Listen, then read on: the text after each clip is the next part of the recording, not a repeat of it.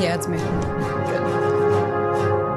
All right, everybody, welcome to Midnight Mando, the Mandalorian After Show. Depending on when you watched it, it could be right after, it could be hours after. If you're Troy, it could be a day later. Uh, that's one thing I'm interested in when everybody watches this. But uh, yeah, welcome to Yes Have Some. It is midnight. It is Friday. This is the Wayne's World of Star Wars. That's what I like to say. And boy, am I excited to talk about this episode. What was that? It is like Wayne's World. We're basically in our living room. Yeah, that- it's all of our it friends. We're having fun. It's great. They were way ahead of the curve with doing uh, produced television from your home, Wayne and Garth. But man, am I excited to talk about The Mandalorian, Chapter 13, written and directed by Dave Filoni. Episode 5 of this season, Season 2. And we're going to get started right now. Unbelievable episode of television. But before we get started, we got to talk about who we're talking to tonight. Abigail Gardner. yeah. How are you? Doing well, thank you. awesome. Thanks for having me. Uh, do you like Star Wars? I love Star Wars. I thought you did. now, good time. I noticed that you're sporting some new uh, garb here. What do we got? yes, this is um, a Yoda T-shirt, which also was worn in Step Brothers by not? Yeah, John C. Reilly. yeah John C. Reilly. Yeah, that's the one. That's the one. I got it for my birthday this week from this guy. Thank Happy, you. happy Thank you birthday. I'm just trying to brag. Uh, Ryan Dole from Vancouver, BC. How are you? I'm doing great. How's everyone doing? Doing well. Thank you for joining us. Troy Benjamin, you're Hi, back. everybody. He's still I'm here. Really, I'm self-conscious being in this top left square for It's- now. this is a tough I don't know how square. You want to switch? That's Sort a like tough being the square. Oh wait, I have to look this way, right? And then um, our special guest tonight from forlomtozuckus.com is the website that he runs. He is a Star Wars aficionado, toy collector, and podcaster, Jake Stevens. How are you? Welcome to the show, sir. Well, thanks for having me. It's uh, I'm looking forward to this big time. I There we go. hey, hey, hey. Ah, thank you, thank you. Uh, yeah, Jake joined uh, Ryan and myself for Toy Anxiety a couple weeks ago, and uh, uh, a bond was formed uh, on my end, at least. I can't speak for him. Uh, instant, instant peanut butter jelly. yeah, it was great. Uh, so, um, yeah, and uh, we're, we're going to talk about The Mandalorian. Before we get started, though, Abby, you're Oh, run- run- Mandalorian. yes, that's why we're here. I watched Discovery, the latest episode. Oh. Which was Oh, awful good. Can I pause this and come show. back? Yeah. If you guys want to talk about Star Trek, I'll I'll still try to facilitate, but We'll it's do not it. Um, Abby's running the chat. Yes. Uh, what do we got going on tonight? Everyone is hanging out in the chat tonight. I want to say hey to all of you Catherine, Julia, Ray Cameron, Jamie Knowles. Uh, the whole gang's out. Brock and Jessica, and everyone's drinking sweet tea, it looks like, and All right, sweet tea. having a good time. Uh, everyone loved the episode. People are really excited to talk about it. this seems to once again. Let's get into this. Star Wars is doing something that not only Star Wars isn't able to do often in most fandoms. They're putting out what seems to be a universally loved product. I can say the word universally too. it's been a long week, everybody. Come on, yes. it's come Thank on. you for being here. Doing great. Doing great. You Um, so what we do every week before we get into the actual roundtable, we like to give out how many credits we want to give to this episode on a one to ten scale. And uh, Jake, you are our guest. I hate to put you on the spot because you're mid sip, but uh, Yeah, no. I got to know how many credits did you? More sippage. I like that. what? Wait, what? We always ask, what are you actually uh, sipping on? Is that a, a Yeah. A and W or something along those lines? Um, this is Dr. Pepper that might have a little Bulleit whiskey inside. Okay. Hey. Hey, Dr. Pepper is On point. so on brand for us. You Yes. don't even know that. Did you pay extra for that? Uh, yeah, Yes, exactly. We actually sent that to him. Uh, so, Jake, we'll start with you. We got to give the credits out. How many credits would you give this episode? I agree with uh, Cat. Eighty-four billion credits. There you go. Sounds right. billion, yes. yes. Um, I, I, I'm going with an eight. I've, I've, I've watched the other shows, so I kind of know where you guys fall, and I'm and I'm going eight. I'm not. I, I doesn't mean there was anything that I disliked about this episode. Um, I think from a um, a directorial stance, this is only Dave Filoni's second outing, and so for me, there was a little a little a lot of forest in there, a little lot of forest uh, scenes, and so maybe the pacing could have been a little different. Um, but that's about the only thing I'll say. So I think uh, I, I, think of it as how epic it was in terms of like the first one. The first one felt like I watched a three-hour movie, right? Because right? they went to different planets and they had different adventures and different locations. Here, they landed on a forest, went to a base, went back to the forest, base, forest. You know, so that's the only reason I downgraded a little bit from being fantastic. But there's so much great content in there. All right, uh, Troy Benjamin, you're up next. Uh, I would give this one 10. I feel like I'm going to now set this one as the bar that I'll compare all of the rest of them to. This um, is the and- light that is the spark. That is the light. That is the spark. Galaxy. Yeah, that one. Uh, that that one from that one movie. Um, from that one. yeah, I feel like this is uh, again like I'm I'm going to use this now as kind of the the litmus test, the grading on the curve, and for all the reasons that Jake mentioned, you know, the pacing and things. That's all the stuff that I loved because it felt like a Kurosawa samurai film and the slow, deliberate pacing and the silences and just hearing wind blow uh, mm. was was awesome. I was I was into that. So I know it's totally different from the Western vibe that we've had the last few episodes. So it's a little jarring, but um, yeah, I, I really dug it. So you're at a ten, Ryan Dole. Um, I'm taking one of the didn't use last week. uh, he called it. He said as soon as, as he starts talking, he was going to go out. Say yeah. that again, Ryan. Sorry. All right. So um, I'm going to take one of the credits I didn't use last week. Yes. I'm going to apply it to this week oh. and give this 11 credits. okay, you're breaking um, rules. Okay, there you go. I I'm, I make my own rules. I'm I'm a I'm rogue, and so uh, and I did that for the kind of the same reasons Troy did with the the Kurosawa references. And on top of that, like it was like a samurai film, but it still had like that uh, gunslinging shootout right. as well. So we got that western plus the samurai ness, and you could I I'm pretty sure someone's already done it. I'm going to check for this tomorrow because there's probably side by side comparisons you could do with Yojimbo because it had Yojimbo written all over this with some of those shots with the dust going by in the background. The yeah. The gate, right? Yeah. Like ah, yeah. there's so much good stuff and I got a King Kong uh, vibe from that all the entire episode. Uh like a Skull Island kind of thing. Although uh I don't know. Is is is Ahsoka the King Kong of Star Wars? Is that a take?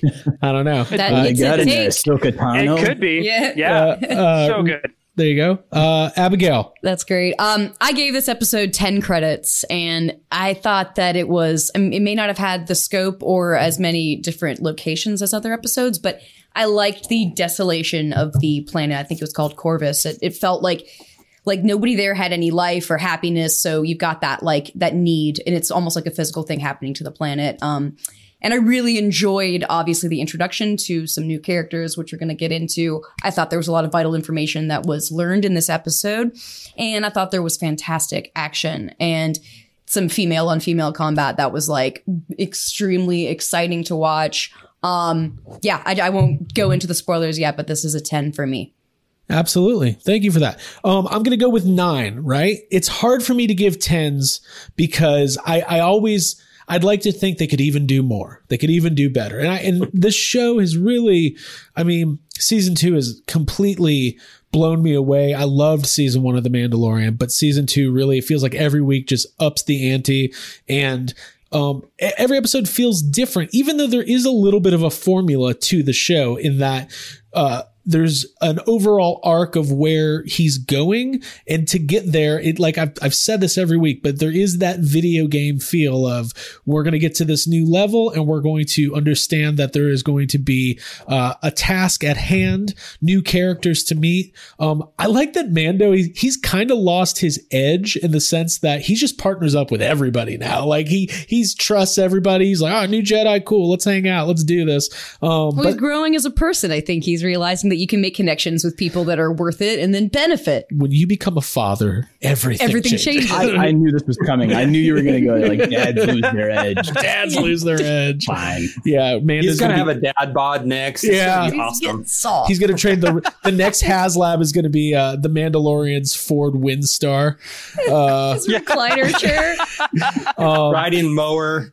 But I want to kick it off. I, I, gave it a nine, and a couple things that stood out to me right off off the top. Uh, there was some really cool shots early in this episode, and it reminded me of Sam Raimi. I feel like it had to be.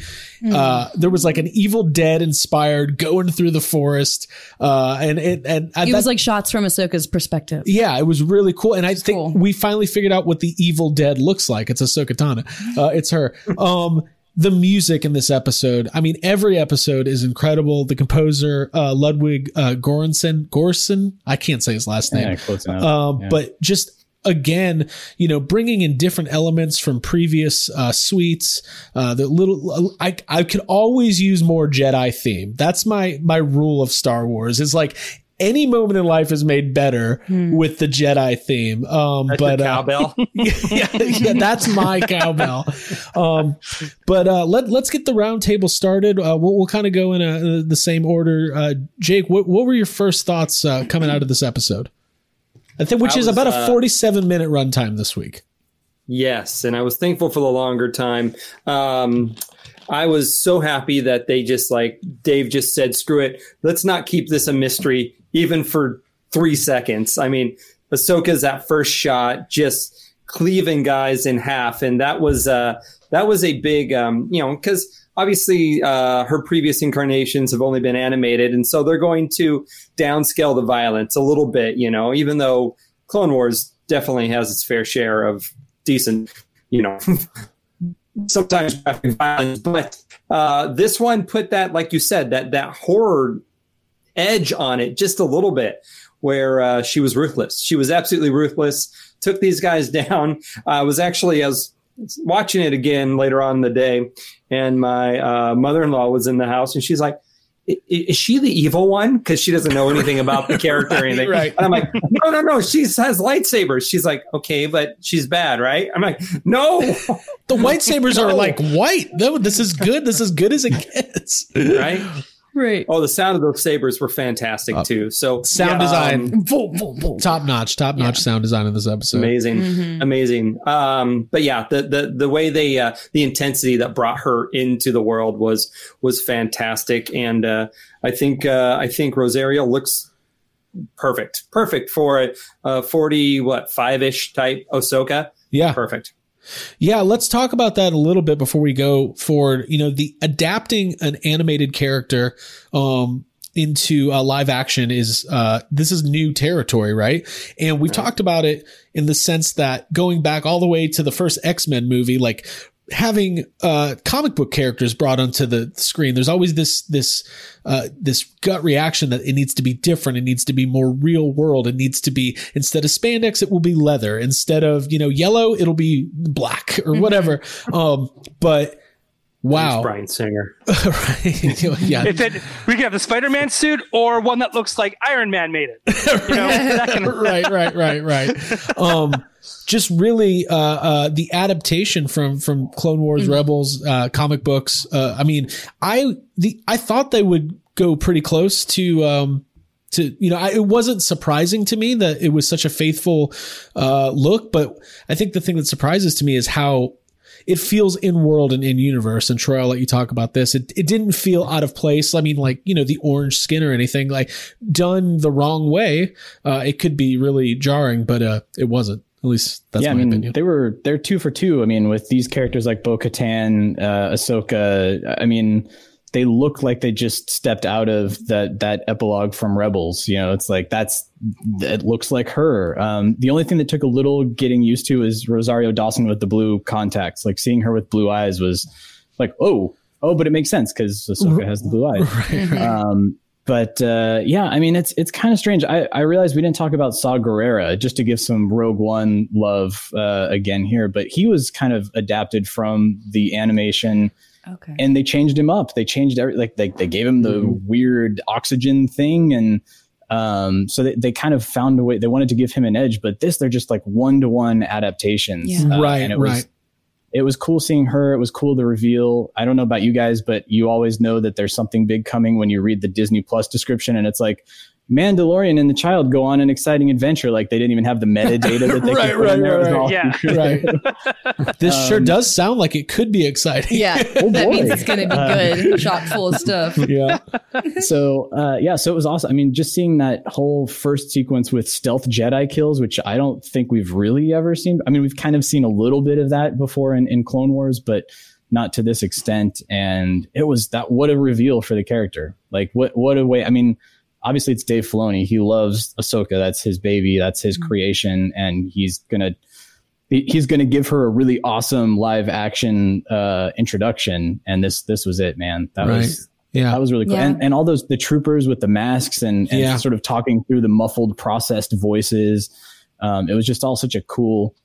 Again, I want to give it Rogue One love. It reminded me of the beginning of Rogue One, where you're like, "Wow, I am in this movie. I am Right. in this show at this Mhm. moment in time." It's funny you say that a lot of the aesthetic I was mentioning that to Abby earlier um, of the the episode and the planet and the the the town the gated community as I called it um, it, it did have that Rogue One uh, uh, feel and uh, kind of that drab uh, you know color palette and obviously you have these townspeople or their citizens being you know There's know no warmth or happiness Yeah, in that there really area. isn't. You can. well until you go to the magistrate's uh, office Eh, it's still kind of dystopic in there. Like not everything looks that great. right uh, Ryan uh, uh, initial thoughts Uh, I, I don't think there's anything else I can really add because that was just awesome. And I, yeah, she's she's great. They really did her justice, and we knew Dave Filoni would. And I can't imagine how high Dave Filoni must be today. Yeah. He must be on cloud nine. well right And yeah. Rosario Dawson too. I think didn't she want that role for like? Yeah, a she like time? campaigned for that role. Yeah. and that's another thing. Like we all knew that Rosario Dawson was playing a so like it's been kind of common knowledge for months. Like they, I don't know if they ever did an official official announcement, but it was kind of like I think people knew, but still to have such an entrance. Uh, Abby, uh, what what'd you think? I think. I mean, I know there was a lot of pressure on her um, appearance in this episode, and I thought it was she knocked it out of the park. Um, the direction of the episode was like it was an incredible action in the beginning, and I think she just really fills that role out like she's always wanted to, and you can feel it while you're watching it. Right. She's like possibly the best character at this point, like in Star Wars, in my opinion, right now. After watching that episode, I'm like, she's incredible. Right, right. Now I don't um I'm self-professed. I'm not an expert on the animated series either one of them.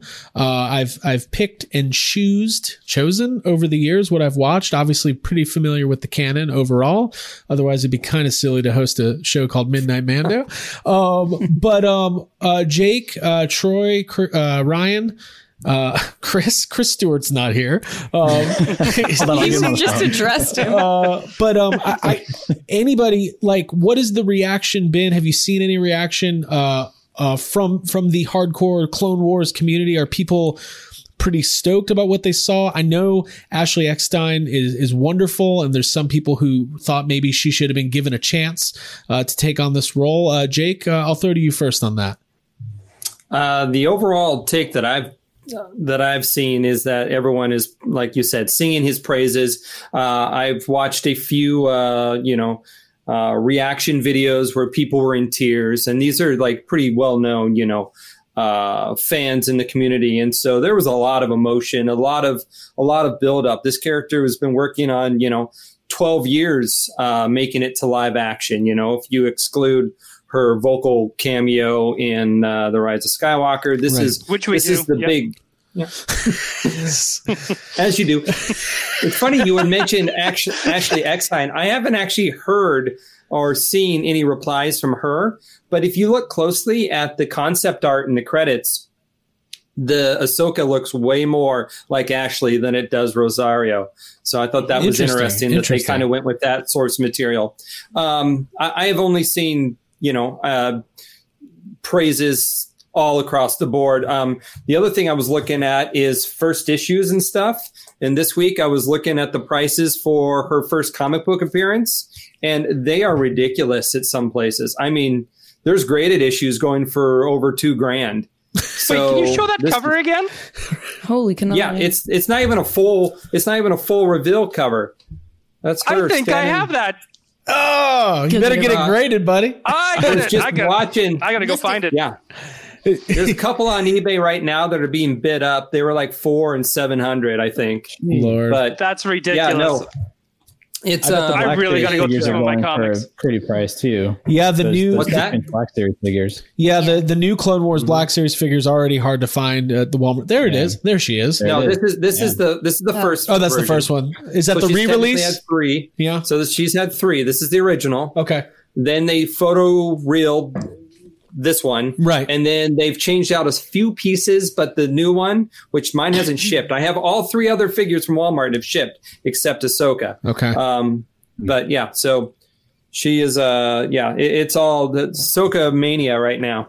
Ahsoka Mania, my favorite Which is so funny because when she pay-per-view. started, when she first debuted, people hated her. Oh man, Absolutely. Yeah. Hundred What do you- percent.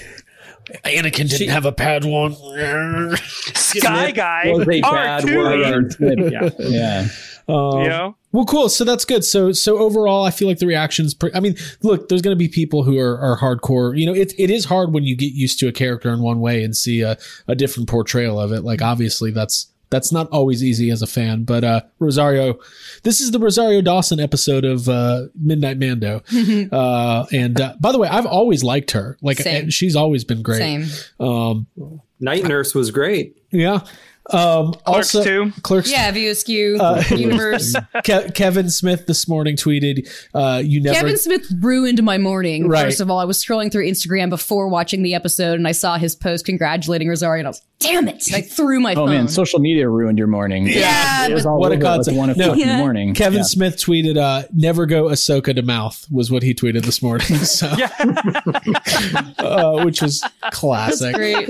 Um, so let's uh, let's let's get into this now that we're 45 minutes of the show. Um, let's uh, let's talk about Corvus, right? So this is the planet where where Mando's been heading, and uh, they, they get there. It's uh, like Abby, you mentioned. What what was your first impression? Pretty desolate. None of the trees had leaves. Desolate, barren, no leaves, a lot of like dirt and dust. It looks like there's probably been some some sadness going on in that town. Like anything that was there on that planet is is now just almost dead. Right. Absolutely. Um, and uh, we talked about uh, Ahsoka kind of laying laying waste to this this entire uh, you know unit of of soldiers. I, I were they droid soldiers? I couldn't really piece together. Were they people? Troy. I, I don't know. It's it's tough to tell. I mean, for whatever reason, they needed that breathing apparatus, so maybe they were alien in some nature that they couldn't breathe the oxygen or the atmosphere. But yeah, I don't I don't know. Jake, did you catch on anything there? I, I have not heard any identity around the that race, but I think the key thing that we need to recognize is, you know, we'll get into who runs this base and whatnot, but they did not appear to be imperial, which I thought was interesting based on later on in the show. So Some of the conversation that happened later.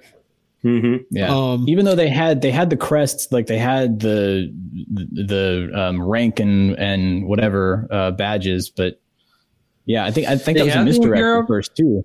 Yeah, the, the Mm. first the first group of soldiers did. Oh, I completely missed that because I was Yeah. looking for that. I'm just watching these guys in, fight. I Right. like it. I like it. All right, bring it. Let's go. uh, wait a second. But this is No. where we're we're introduced to um uh John Connor's dad, M- uh, Michael Biehn. Yes. Biehn? Kyle how do you, Reese. how do you pronounce it? Yes, Kyle Reese. How do you pronounce you pronounce it Hicks. Hicks is what it's pronounced. yes, yes. Thank you. Uh, alien or alien? No, we're not going to have the aliens discussion tonight. Um, and he's where there with the magistrate, played by Diana Lee Inosanto, who uh, is a martial artist. Morgan Elsbeth. Uh, Morgan Elsbeth is her name. It's fun. It, it's funny learning all these names. Ryan, I'll throw to you. Now, we did find out she is the goddaughter of one Bruce Lee, which is Ah. incredible. Um, Ryan, uh, what do you think about this? Meeting these two. Awesome, because because I've met her in real life. Okay. So I get a little biased, but yeah, no, I thought she was she was cool. Like again, it's like it's one of these. It everything had a very Asian aesthetic and a very Japanese film aesthetic, and this just added to all of that. And uh, she just had that presence of, but you knew she was just she was going to be a threat, and not just like one of stature, but like one of like physicality as well. Like you just you just kind of knew. I don't know. There's something there. You just kind of sensed it. Yeah, absolutely. She's pretty intimidating, right? Mm-hmm. Like right off the bat. Um, uh, Troy, what would you think? What were your first impressions? She's tough. She's Wait, Ryan, how have you met her? What? Why did yeah, you meet tell her? Tell us the background on that. Uh, because I used to work at a high end hotel, oh, and uh, then I helped set her up when they were doing a uh, Bruce Lee documentary in town. Oh, cool. Ah. that's good. Good insider information. Yeah. Uh, Troy, first thoughts on on these characters? Yeah, I mean, it, it, it was cool seeing Michael Biehn, obviously, because you see him and and you're like, oh, this this could have been the Alien movie that we would have seen about this time if if things would have gone the way that they were supposed to. Right. Um, so it was cool to see him. It's cool for all of these people to start crossing over into the Star Wars universe. You know, Right. seeing all of the Deadwood characters. Now we're starting to see the Michael Biehns. I feel like Dave Filoni is just like, who do I love from films that I want to be in stuff now? I also thought Michael Biehn's acting was like. I mean, he's a he's a good actor, but I felt like his scenes think in this episode were great. Like really, really. Oh man. I mean, I, so skipping ahead, that whole showdown, which I'm sure we'll, we'll get to later, but between the two of them when they're they're facing off with each other, his acting is fantastic. He's just he's so good. he And was he's perfect for this eliciting it almost it, it's kind of like um it almost had like a timothy olyphant kind of feel to it like they're watching they know how to be uh you know a, a western uh kind of uh Scallywag. scallywag Yeah. definitely not the word i was Well, looking for Michael Biehn was in Tombstone, wasn't he? Oh, that would make sense. Yep. Oh, For he was channeling background. himself. Yeah. That's what he was doing. um, uh, so Jake, you're a longtime Star Wars fan. You're you're you're obsessed. So it's got to be fun to, to meet these new characters and and uh, start getting to know them right off uh, right off the bat here early in the episode. Hundred percent, hundred percent. Uh, it, it, it's bittersweet though in Disney era because Okay. prior to Disney era, I would meet these characters on screen and I would look forward to owning them in some type of action figure form. But Right. unfortunately, in the Disney era, we're we're going to see a very small fraction of what we see on screen ever make it to some form of collectible, Right. unless you collect Funko Pops and they somehow struck a deal with the devil and they get everything. They make all Um, my garbage man, my mailman, and the local florist all just got Funko Pops. It's crazy. and uh, they're all exclusive too. Yes, So, they're all Walmart exclusives. Uh, no Target. Target exclusives. Uh, that's been the eBay that- exclusives. right, right. Yeah. Uh, um, so, um, But yeah. Craig, I do want to point out that her um, her little palace there, yeah. it does look similar to Jabba's. Yes, Okay, yeah. the B'omarr monk, uh, the palace that Jabba took over had that circular pattern. Yeah. So did later on in when they go into the garden, they had another one of those circular type buildings. Yeah. Yeah. Oh, and on the gate, on the gate, um, it had that kind of above them where the bell Mm-hmm. uh, hung. That was very similar. That's a Ralph McQuarrie design concept. It was also used when uh, they found the Falcon on um, Jakku. You know, they kind of bust through. The Falcon knocks it over, kind of the wall there or whatever. Right, right. They've Similar gone design. they've they've kind of really leaned into going back to a lot of the Ralph McQuarrie uh, concept art and, and figuring out way and that not just a Mandalorian. I mean, they did that with Rise of Skywalker and and Oh, they- yeah. I mean they've got this entire you know treasure trove of of, of amazing uh, concept design. Um, The droids were a Ralph McQuarrie too. They were a concept, I think, from Empire. okay, The interesting. HK. Cool. They used the, they used the Yeah. they used a name that we're familiar with from a different property, but the design is an Empire Strikes Back. We had the, like the cloak on it and the That's helmet with the droid Right. base coming out. Yeah, kind of Right. like a slow limp going. Yeah, Mhm. maybe been Yeah. through a lot. Um, Mando Sorry, shows and up. one more no, go one for more it. You're Easter good. egg. Sorry, one more Easter egg in there. Uh, when uh, Din goes walking into town, there's an 8D8 droid from Yes. also also from Return of the Jedi walking around. He says something too. He kind of grunts, like like yeah, he he's kind like loser. Loser. See your see your Razor Crest doesn't have any ropes on it anymore. Um, Yeah. so they uh so yeah he gets there he's going to go to town there's a really important scene early on uh w- in the cockpit where we see and this show's pretty good at foreshadowing as soon as uh for for right now the child for the next three minutes the child uh is is unscrewing uh, d- using the force to unscrew the uh the ball of the the whatever you call that Shifter. thing the shifter the gear um I, I was like, oh, something in my head, it didn't go to where it went. Like I thought, like, oh, he loves eggs. He loves round things. We're gonna find out. Today's the big reveal. Why? Why does he like round things? like, this is, That's what this episode's going to be about. right. Yeah. Yeah. They're gonna. Oh, the internet's gonna blow up. They're gonna reveal the the round thing uh fetish.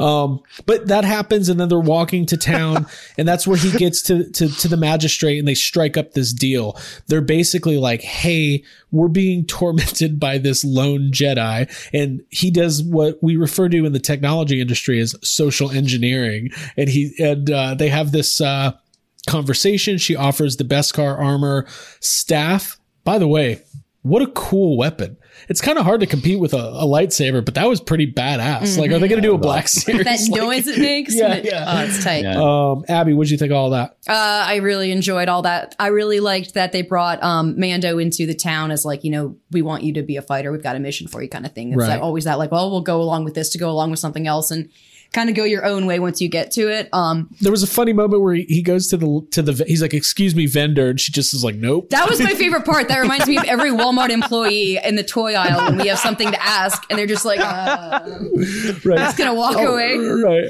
But that's that's also such a samurai trope. Like when he goes up to the the dad or the you know the the, the guy with the two kids um, and tries to get information from him, and they're just peasants, and he's just trying to get them food and clothing and whatever, and he's like, "Don't talk to us." Like Right, right, the right. Stranger comes into town, like you are, you're going to get me in Mhm. trouble. I don't want to go to the stockade for you, so please Right. go away. and that all all of that awesome. kind of had that that you know later of the first act Rogue One uh, vibe.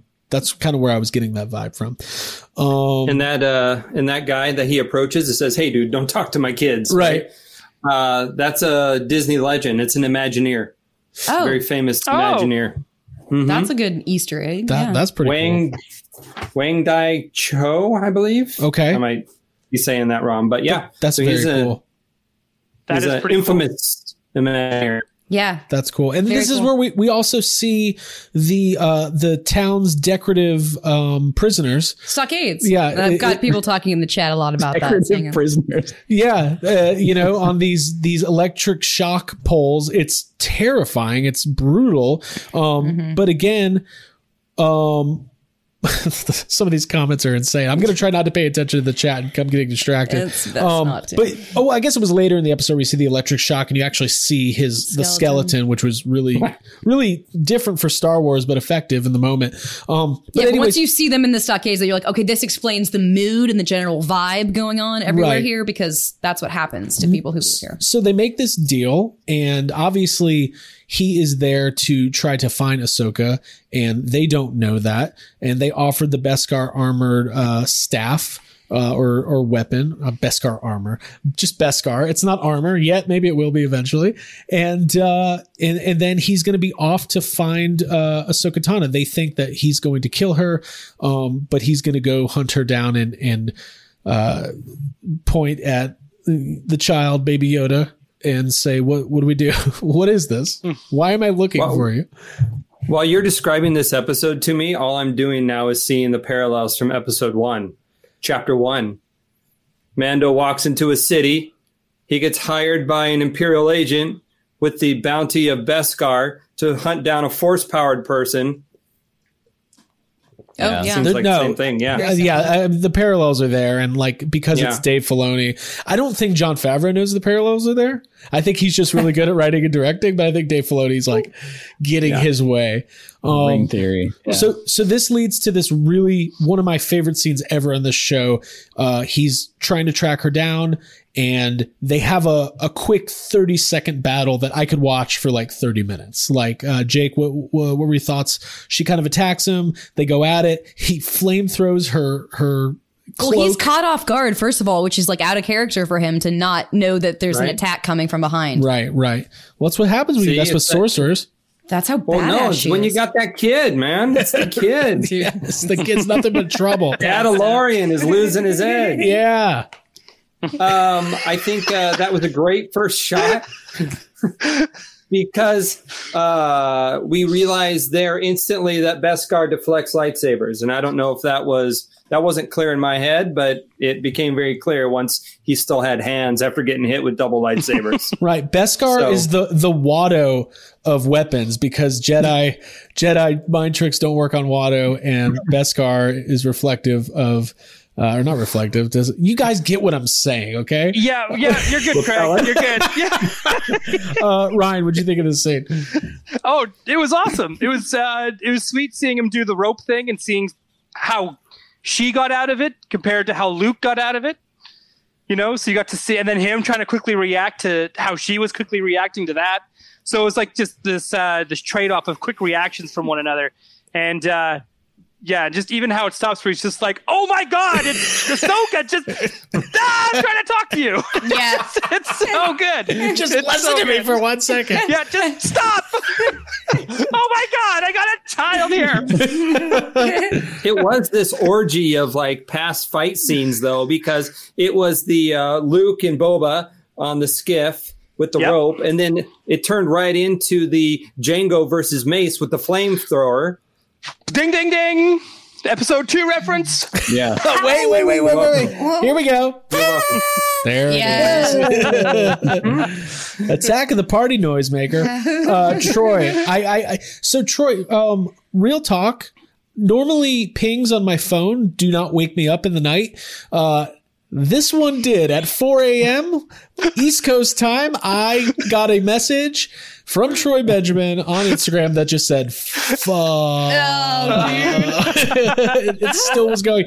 And then for some reason, I thought in my head, I read that and I don't know why, but I went back to sleep and I went, oh no, Force Ghost Obi Wan showed up. That was what it was in my head. Again, just wrong, just dead wrong. I mean, first of all, why do you have the notifications for Instagram on your phone that they're waking you up at four o'clock in Because the we morning? need to see them. Um, the- I don't know if you ever, liked. I don't know if you know this, but uh, Paul Feig, the director of Ghostbusters Answer the Call, used to send me messages. So be prepared. All right, That's there all I'm saying. Makes sense. It's got to have the notifications. You don't want to be like Sasha Banks and miss your your chance doing doing the shot. Yeah. There, Um, exactly. it's uh yeah i mean uh, the whole episode that like that was my reaction to the entire episode but this particular moment because i don't Jake, like, and am i freezing right now i'm freezing No, you're good. um you for a second. but you're uh, good. The the whole Beskar being lightsaber resistant was totally new to me. Like I, I don't remember that in the Siege of Mandalore. I don't remember that in any of the Clone Wars or Rebels stuff. So like just that quick revelation of that like, hey, here's why he could like put his head down Juggernaut style and and rock uh, rock through all of these troopers. Uh, Mhm. Because this thing is it, it can resist lightsabers. It's, Right, it's so durable. yeah, those TK um, blasters aren't going to do anything. Yeah, oh, of, of course. So like just seeing that and then seeing the two of them, it's kind of it's a an old, you know, uh, superhero trope. Uh, two heroes meet each other. What's the first thing they always do? Fight for some reason. Uh, Yep. Since the golden age of comics, you know, Right, Thor right. and Hulk meet each other. They got to beat each other up first before they go. Martha, Yeah. you know, oh, oh Yeah. shit, oh my god, Before they Martha. Before, Uh, before they Martha. I love and, and using in this Martha as a instance, it's verb. like, like, like Din realizes that he's he's totally fucked here, and he's like, uh, uh Bo-Katan sent me. Bo-Katan, don't kill me. right, right. Uh, Oh, that's so funny. yeah, I mean, it, just a great moment. And then because you know, ten seconds after that, that she does that. Yeah, we can talk about that. And she Right. sees the child, and you're like, oh, here we go. This is everything we've been waiting for. You're not expecting the exposition dump that we got, Right, but right. um, it was it was pretty awesome to Yep. sort of go from that high of the fight to the here's the rest of the story now coming into play. Yes. A nice quiet moment with Yeah. uh, Ahsoka and gr- the the child, which at that point is all that we know is the name. So there's this moment where, right, this moment happens. This is so great where I, it, it reminded me of a lot of scenes I've seen in movies where she's like, Oh, I hope we're here to talk about that. And it just cuts to the child. He's just doing his thing. And then you see him, uh, and her kind of sitting cross-legged in front of each other or, or something. She's got a lantern. It's very, the aesthetic is very cool. And Mando's just in the back, just walking around, like killing time. Pacing. Like it, Yeah. I, we ho- I was hoping he would have the little rubber ball that Rocky has. It just like it always just like, yo, I'm just waiting. You know, they're gonna talk it out and I'm gonna figure they're gonna do some training. Um, Jake, here's here's let's talk about this. There was a lot of exposition, as Troy said. Um, she ta- she explains to to Mando that they can kind of communicate through the Force to a certain extent. Um, this is where we get the name. This was the huge reveal. We've been waiting, uh, you know, a, you know, 15 episodes or whatever it's been. Grogu, he has a name. When he first hears his name, he perks up and he's Yeah. like, finally, somebody like, said my name, me. I thought my name was. Hey Kiddo or something for a while. From Dick Um, Tracy. Hey, kid. hey, well, he does call him kid. He's like, "Come on, kid." Come on, kid. Grogu. And then Ahsoka's like, Um, how? Grogu. Let's roundtable this. Uh, Jake, how are you feeling about uh, the name and the way that it was revealed? Well, I thought when he said he said it, um, the child was going to go Super Saiyan instantly, and but that didn't happen. Right, so, right. so we're good. um, but no, yeah, the name is uh, the the the the word around my house with the ten year old and the missus who watched it later on in the day. It, it- it's not sitting pretty with them just yet because it's Okay. not a cute name, and this kid here mm-hmm. is the cutest darn thing to happen to Star Wars ever. yeah. Oh, look at him. Oh, Right, look at I'll these just let them have the show. right. I'll- I'll just- That's all anyone wants. So- to see. Yeah. yeah.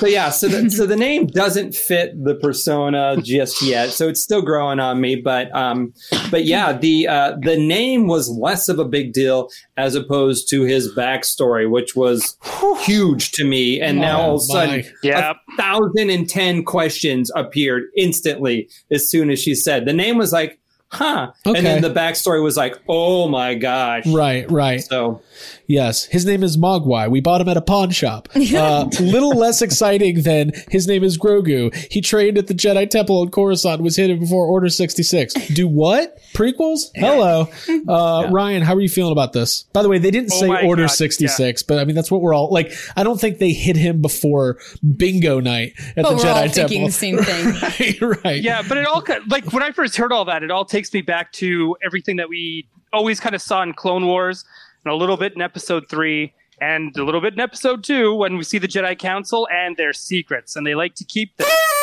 Sorry. So yeah, there it is. But it's true. Like they, we like to, they, they like to keep their secrets. And that was just one of them. Uh, Right. they said to make parents, right, 50 years old is the child. So, and they, we, you know, those sorcerers are noticed to also be baby snatchers. So you don't know what now kind of tells you too, like, at what point do they really start training these babies after they snatch them? And, you know, and, and how they kept this like and yeah again it's just like clearly there's more jedi secrets and Right. there's Yeah, probably yeah, yeah. even stuff that even maybe obi-wan doesn't even necessarily know Well, clearly. right and Right. who, who took who took Yeah. him who hit them like what's Yeah. going like it, it's That's crazy There's question. so much yeah like Who this has is the gonna foresight? my Who was life. I there? want Quinlan Vos to be the answer to all that. I want Oh. Quinlan Vos to survive Order 66 to have his sur- surfer ass hippiness come into the show later on. oh Yeah. that's actually that, that's actually not a bad Yeah. it's not a bad choice Who, um, Troy, who came to your mind as possible, uh, or well, just in, in general, the name and then the, the reveal of, of his backstory? Cause it is, I guess none of, I never really considered the fact that he was probably going, you know, she says he was trained by many Jedi masters, right? So people, you, you would think, you know, Mace, Qui Gon, uh, possibly, well, maybe not quite. Well, yeah, maybe. I don't know. Uh, Obi Wan, Yoda, like people, did, was there foresight? Were they hiding him? Did, did maybe, did maybe the, the, the going thought that, uh, Palpatine rose right under the, the Jedi's noses. They, they never saw it coming. Maybe there was actually some foresight of, of something that will be revealed down the road. And, and because he was so strong with the Force, they hid him. Like, I don't know. Th- That my mind was going in a million directions. Yeah, I, and I kind of wonder. There was an expanded universe thing that Yoda was a, an ultra rare species of you know only a handful across the galaxy, and and then when Yaddle showed up in in Episode One, it was sort of like, oh wait, there's more. What that that's totally outside of what we've always been told. Um, So it, it is possible that they're going to try to because they've been doing this very deliberately, working some of the expanded universe stuff into the fabric of what they're putting together. That maybe Yoda and Yaddle came from a very rare, uh, extinct or endangered species somewhere in the universe. And as soon as they found another child and brought him to the Jedi Temple, and they're maybe always naturally uh, uh, their M count. Uh, I got to go back Yeah, to they're force sensitive. count. Say Yeah, they're force sensitive. There's something genetically disposed to being force sensitive, uh, and and they knew that they had to protect this being because they knew that he was going to be a force user. Um, so I, I don't know. Uh, It's it's cool because this is one of those exposition dumps that opens up like J.J. Abrams is very impressed with how they built this mystery box, where it's like here's all the stuff you've been waiting to know, and here's five thousand other questions that you now have to figure out from this point forward. Yeah. well, Um, actually, and now then- it had me thinking as you were saying. Oh, sorry. Go ahead.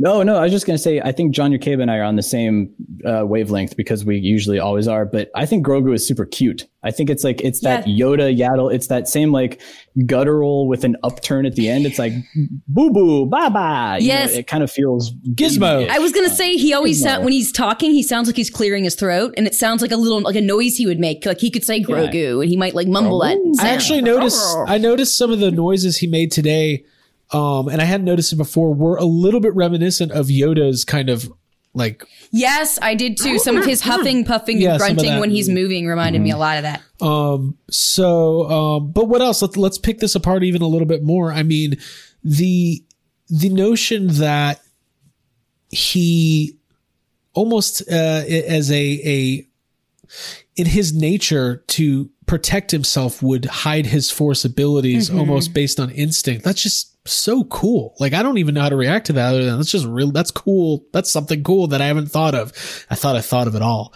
um, but yeah, any, any more thoughts on this specifically? Uh, Jake, you had so many notes. Oh, Oh my Yeah. gosh, yeah. I mean, yeah. Ryan and I can uh, tag team back and Yeah, forth. let's do There's it. So much, you know. It, it could it could there be a secret order of Jedi? I mean, you know, it could be something as simple as Yoda started not trusting Palpatine, kind of like maybe he had questions, and just decided to subvert things and and keep a secret level that was off limits, you know. Or it could be that he's the uh, Jon Snow of, of Yoda, right? He's just this bastard child that was had to be hidden away, right?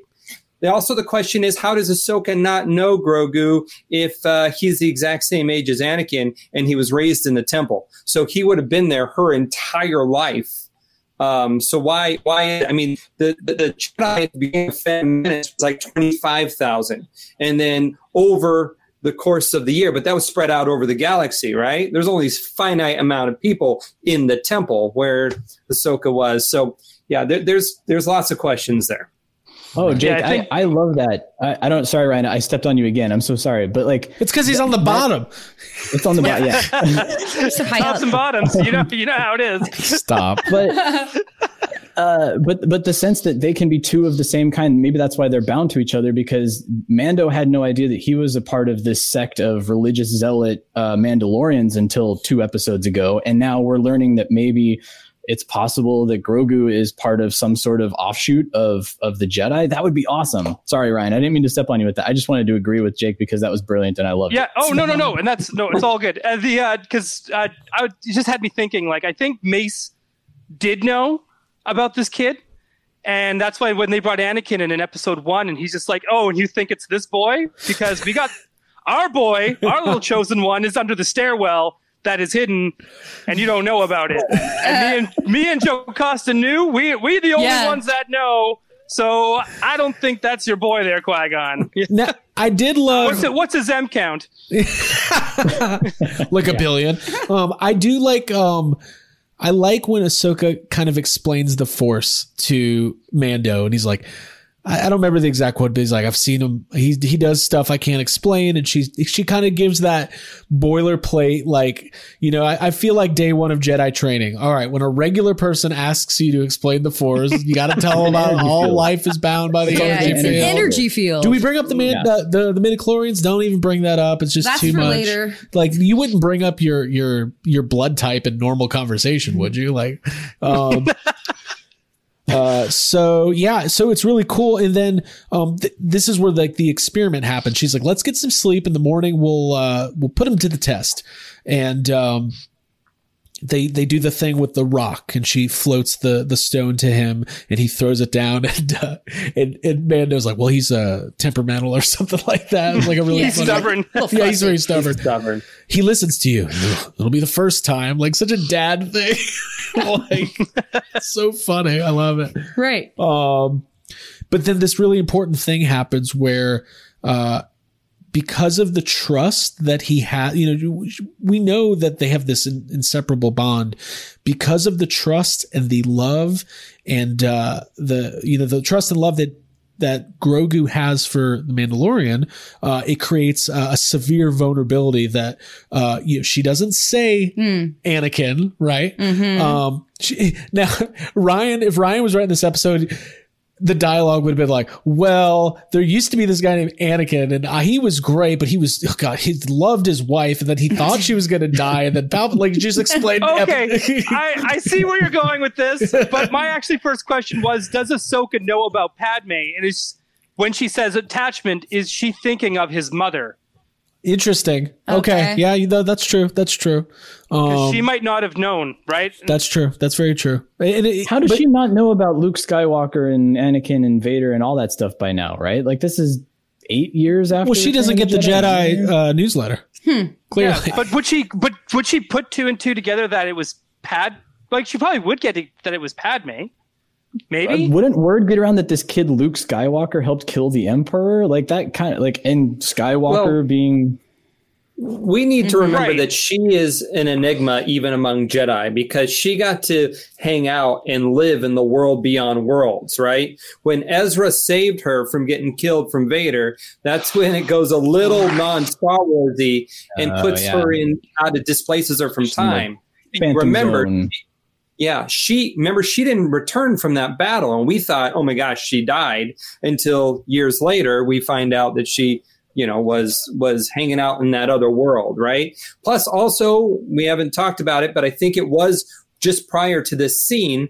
She was, you know, she died in the Clone Wars, and the daughter on Mortis brought her back by putting her life essence in her, and therefore that's why whenever you see Ahsoka, you see the owl Morai, because that was kind of the uh, companion or guardian of the of the sister, and Morai was in this episode in the trees when they were walking into the forest. So she she is she is something more, you know. Right, right. Um, she, she is not your average Jedi in regards to or previous Jedi or Force user or what have you. She she's experienced things that ninety nine point nine percent of Jedi and Force users have no clue on.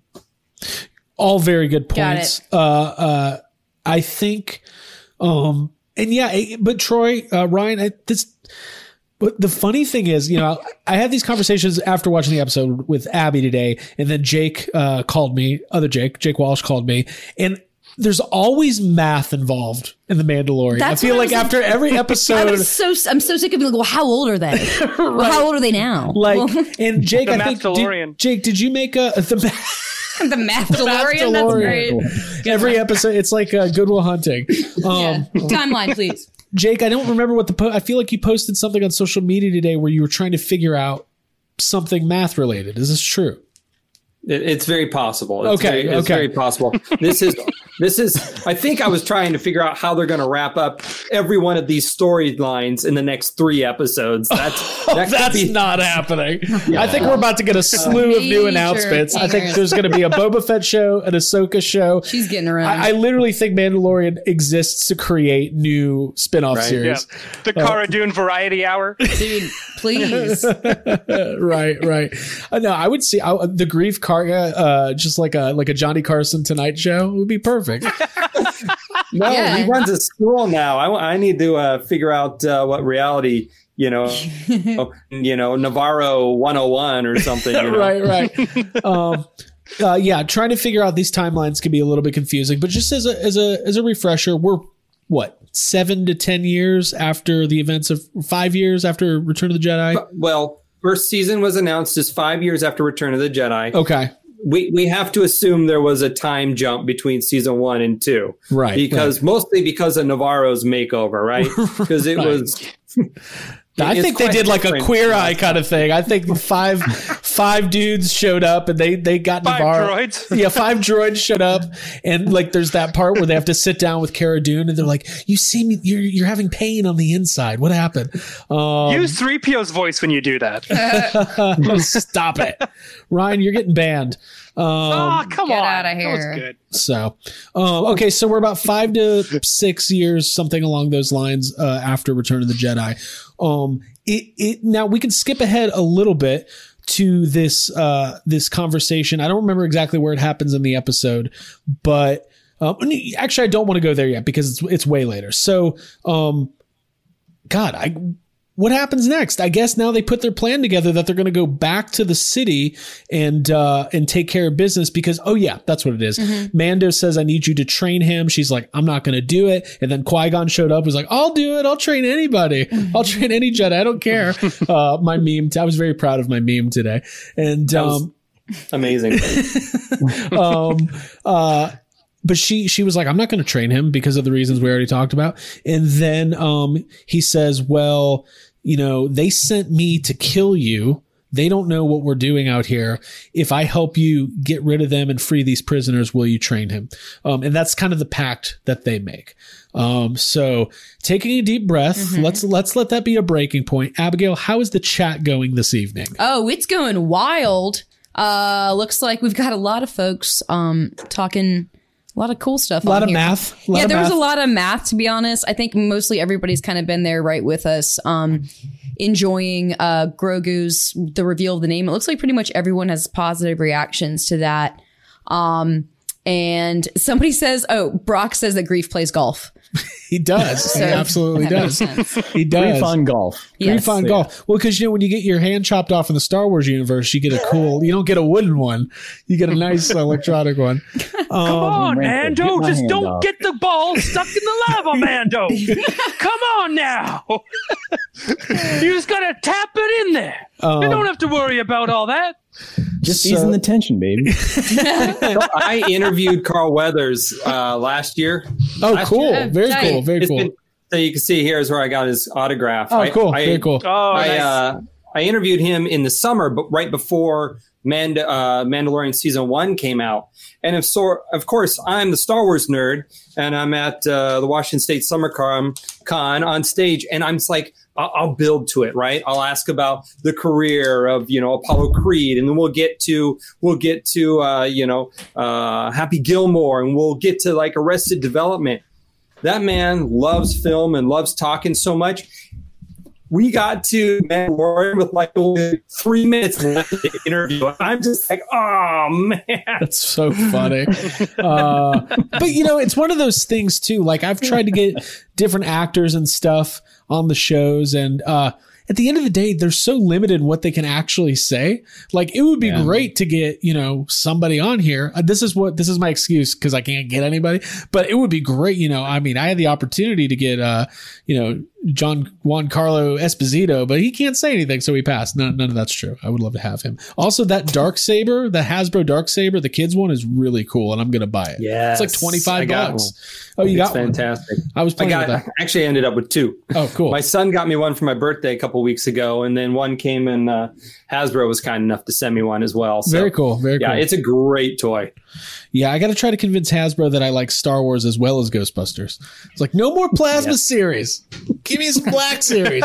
oh, we have a visitor. Nice. Um. So okay. So this is where where the this is kind of the halfway point of the episode, or probably actually. You all right? yeah, I can get it. uh, moving moving towards the third act. Uh, they go back to the city. They kind of separate. Um, this is where you get this really good scene uh, that we talked about earlier between. Uh, and I don't think they gave a, a character name to Michael Biehn, uh, but they did say he's uh, or he say he looks ex-military. Correct? In the what- credits, they list him as Lang, L A N G. okay, Okay. gotcha. Very Good to cool.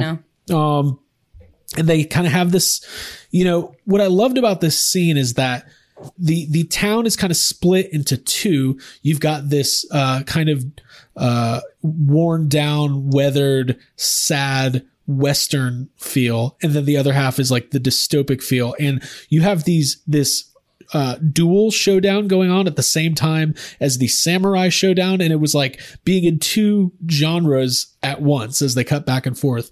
Um, but my favorite thing in this episode, and I've watched it three times now, was the sound design when Ahsoka shows up at the top before she hops back over. And you hear the Batman cape, the like it was so good. I was like, there's so much Batman feel to that. Yeah. Um, but um, so much badassness to that. Like, was- that was And insane. The Yeah. music Enjoyed it. too, like that. The music kicked in. There was kind of like that upbeat, like pop, like like Right, It yeah. sounded completely out of the the norm, which is, is it was a cool contrast to the moments earlier where they were sitting by the Empire Strikes Back lantern, and that was all like Yoda's theme and very John Williams. And Right, It was right. cool, it was cool Oh. to kind of hear the two of those. hey, um, show of hands. Were there tears? We need it. This is, should be a segment. Were there tears? yeah. Uh, yes. oh yeah, I, I, I shed some tears. on Oh, this dude, episode. absolutely. Yeah. Oh, God, I did. yeah. I was I was a hot mess for 40 minutes. Yeah. when I when I thought there was going to be a separation, I was like, I. Oh, yeah, lost later on. I Yeah, yeah, yeah. lost it. Yeah, Yeah. I thought I was gonna have to call in sick today. Dude, yeah. It's like when you think ET is going to die, you're like, right, right. oh man, this is sad now. Um, so yeah, let's break it down. Uh, Ryan, um, really, you're you're getting a really well acted scene between Mando and Michael Biehn, but on the other side of it, you get this. Um, you know, I'm trying to. I know. I know we talked about the the samurai influence throughout this episode.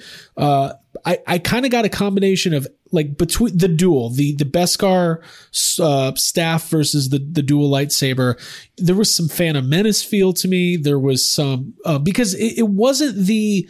Uh, and that's probably just because they were on a, a thin platform. Let's face it. Um, but the the There was some artistry to it. Like there, There- was like a. there was some artistry and really good choreography, but it felt like it felt like a very uh, a real world sword fight. It didn't feel as over the top as maybe something you would get Well, in the Clone Wars or something like that.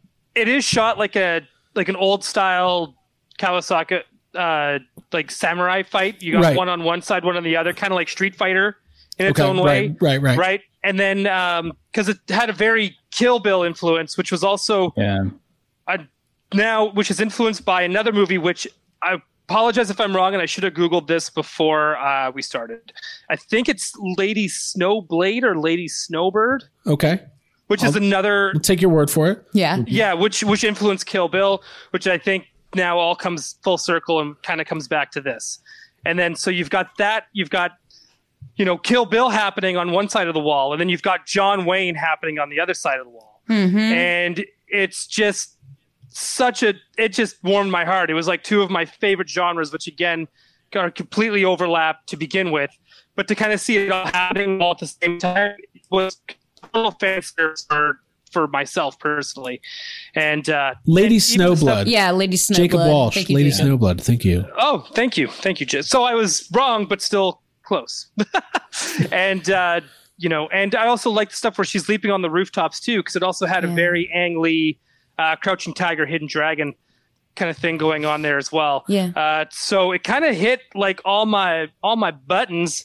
It was smashing those buttons hard, uh, and I loved it. So yeah. yeah. Her fighting style is like almost like parkour, like walking and running up on walls and all that. She changes her style too. Like I don't know if uh, you guys probably noticed, she goes from like her her rebel style fighting, and then she loses a saber and goes into her Clone Wars sta- uh, stance as well, which Mm. Um, was that- just like another geek out moment. yeah. There's, there's some talk in the chat About about, the, robe drop. The robe drop was a big Uh, moment for Yes, everyone. like like Obi Wan and Anakin, the Yeah. old.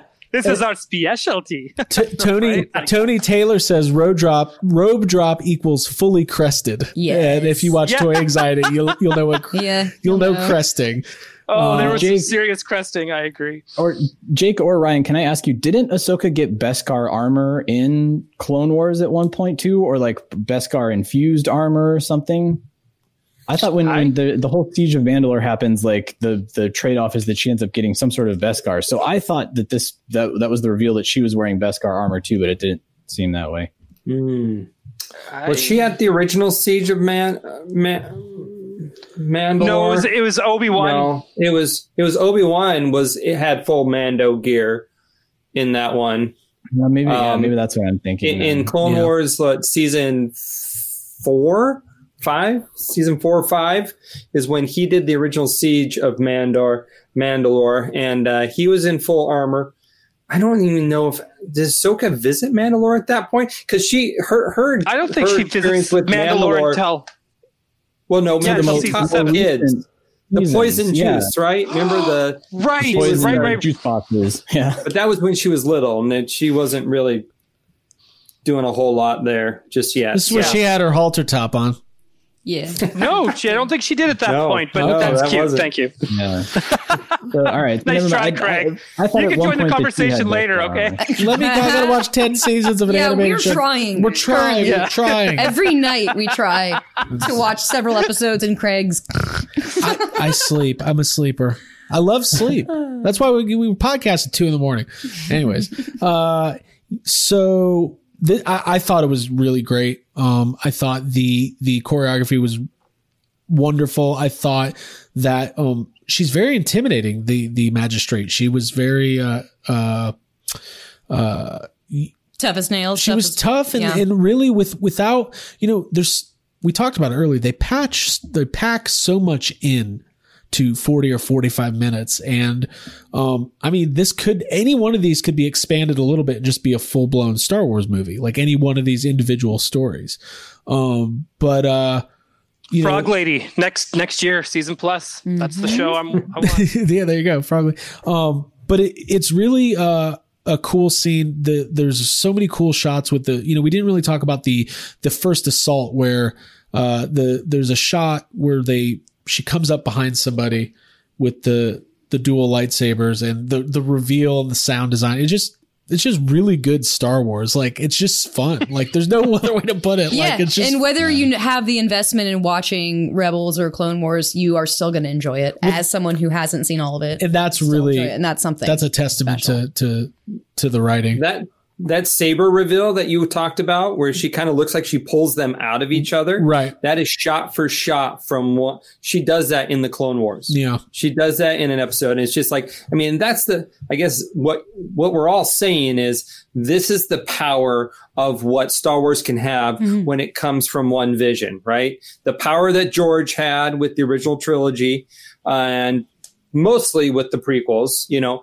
but now that Dave Filoni is being able to take his characters from this animated show to that animated show to now this live action, you you get this seamless, beautiful, you know, echo ring theory, um, you know, uh, nostalgia for you know a, a, a property that's grown throughout this time. It's just it's just really nice to see it all come out like this. I, I think that this hopefully should lead to Dave Filoni and maybe Dave Filoni and Jon Favreau being given a, a, a trilogy. I, I think, I, hope if that's what he wants, like if, if he doesn't want that, if he just wants to stick to what he's doing, that's great. But, um, when you talk about the singular vision and it doesn't have to be, it could be something completely separate from anything related to Skywalker, Jedi, anything like that. Um, but I would love to see a, a, a series of movies, uh, just with with their vision because I mm-hmm. think maybe they had to prove themselves. Maybe Mandalorian was a, a even bigger risk to Disney and Lucasfilm than we thought. Maybe ev- maybe they're just as shocked as as the world is at just how good. the uh, reward and payoff is. Like Yeah. people love it. But I yeah, think- oh, I Pretty think that I'm just happy that they gave Filoni the chance as well to also just give a chance with live action because I think they always just kind of saw him as the cartoon guy, Right. Mm-hmm. and Jon Favreau giving him that opportunity to show that he can transfer all that stuff and make it live action. Uh, you know, I, it's Thanksgiving weekend, and I'm thankful for that. There you go. Mm-hmm. Look at that Canadian using Thanks. a, using Good on you. appropriating an American holiday, which is already controversial in its own right.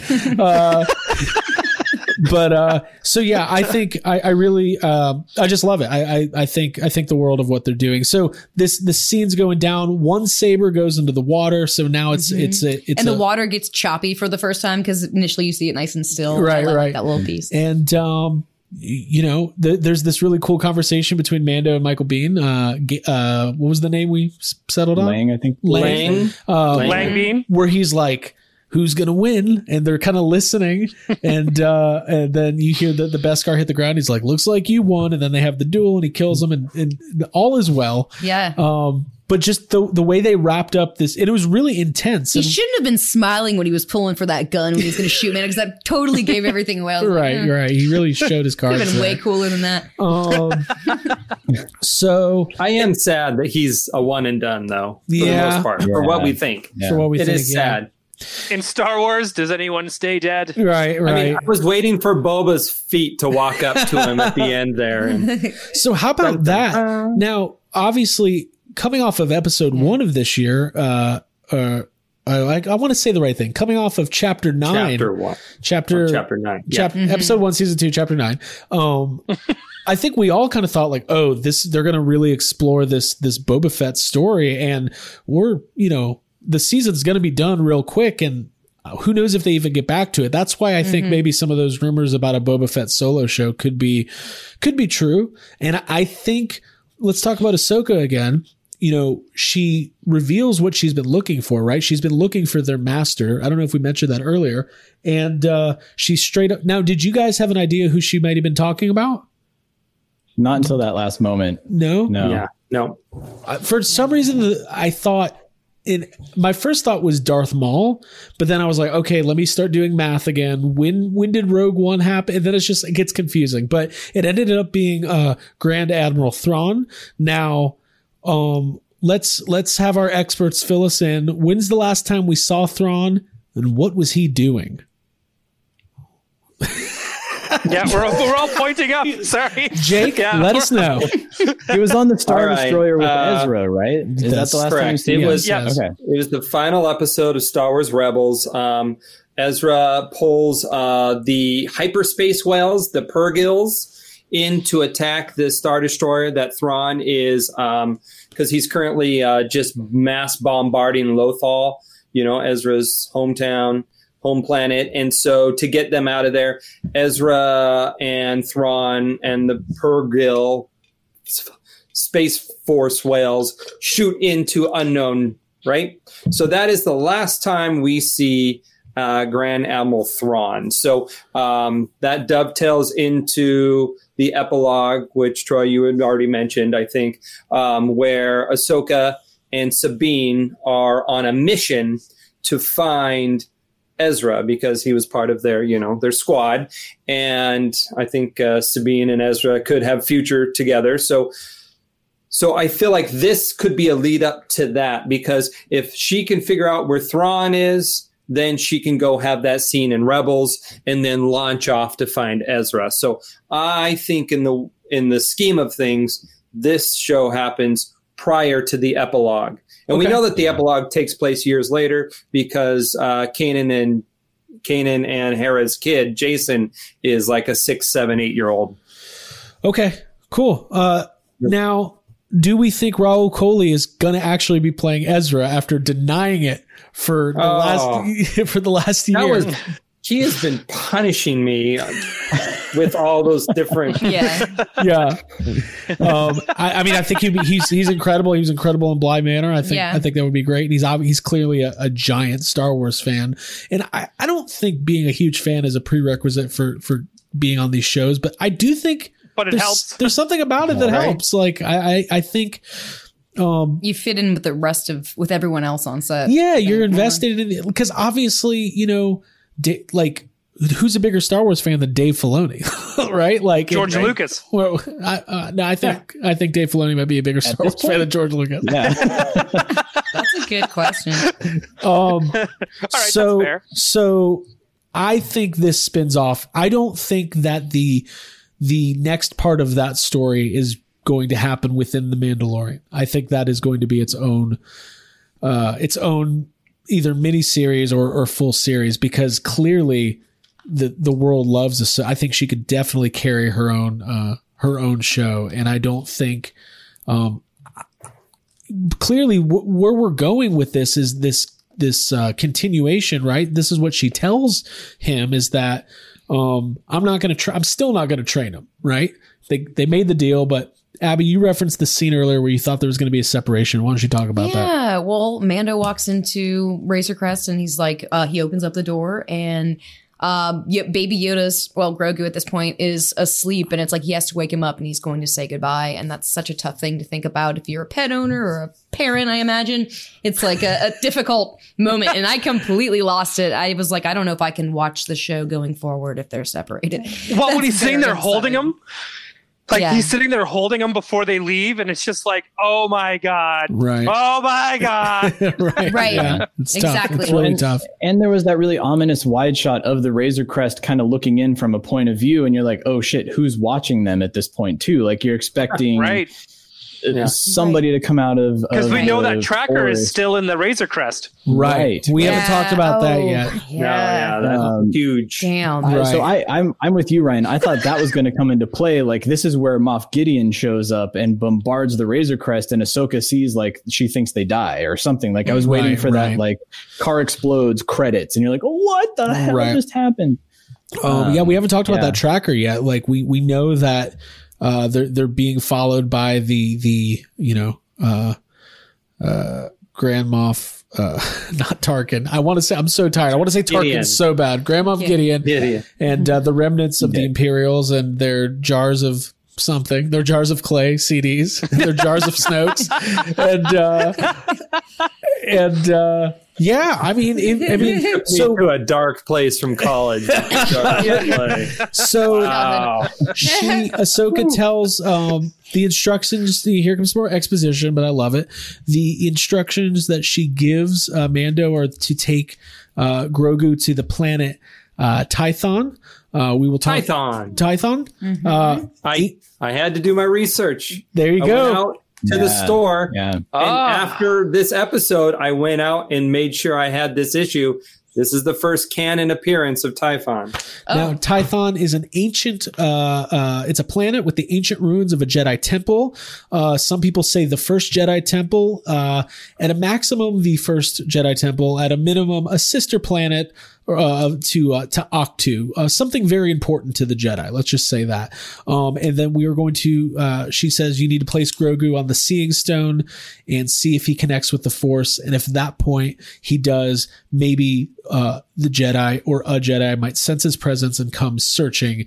There are not many Jedi left. Is, is this, is, whew, what do you do with that information other than like punch the wall and I pray for this. I pray for Oh. more of this. Yeah. yes. More of this. This is all I want right I here. think it, it, All I as as separate as Mandalorian has felt from the Skywalker saga, you can't help but think like there might be a reason they they hammered it home that at this time uh, Luke was training uh, Leia right around this uh, this time period. Uh, that was But my first time, thought.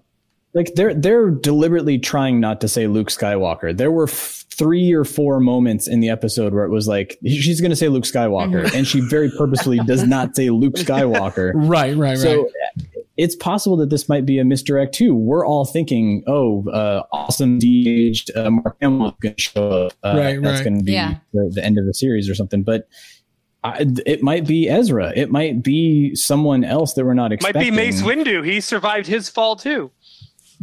Is that Yeah, canon? that- no, oh, no. It's not. ask Samuel L. Jackson, and yes, I thought it was canon. I thought I was learning something. Well, Yeah. Ryan's been telling me there's another season of Rebels coming, and he, I was like, I finally found out there was wrong about that. I am swear they announced they were doing another one of Rebels. I swear of it. I haven't double checked that though in like forever. Yeah. I swear. Watch it. If mean, it comes on Kestis Disney Plus, is alive. I'm sorry. Cal Kestis from Cal the, uh, video game. Yeah, I've got people talking about that in the chat. Yeah, I mean, there's different.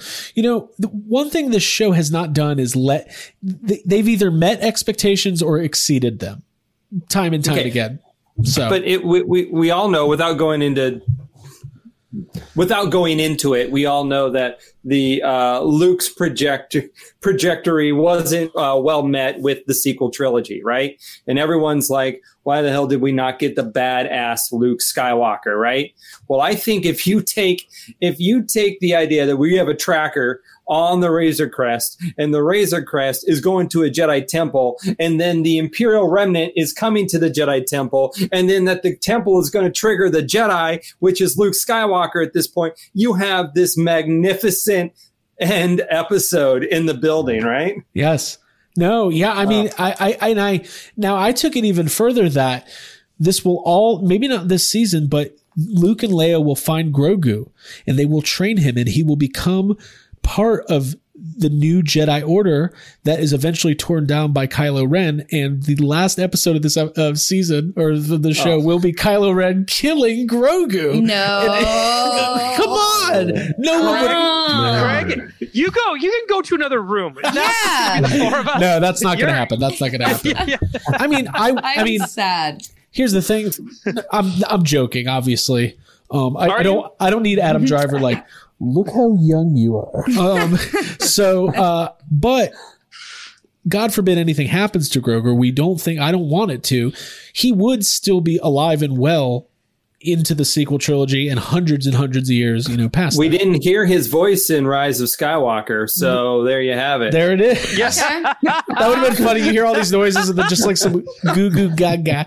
yeah. Um, um, but seriously, it literally it opens up. It they Everybody's upset at you, by the way, Craig, in the group chat right now.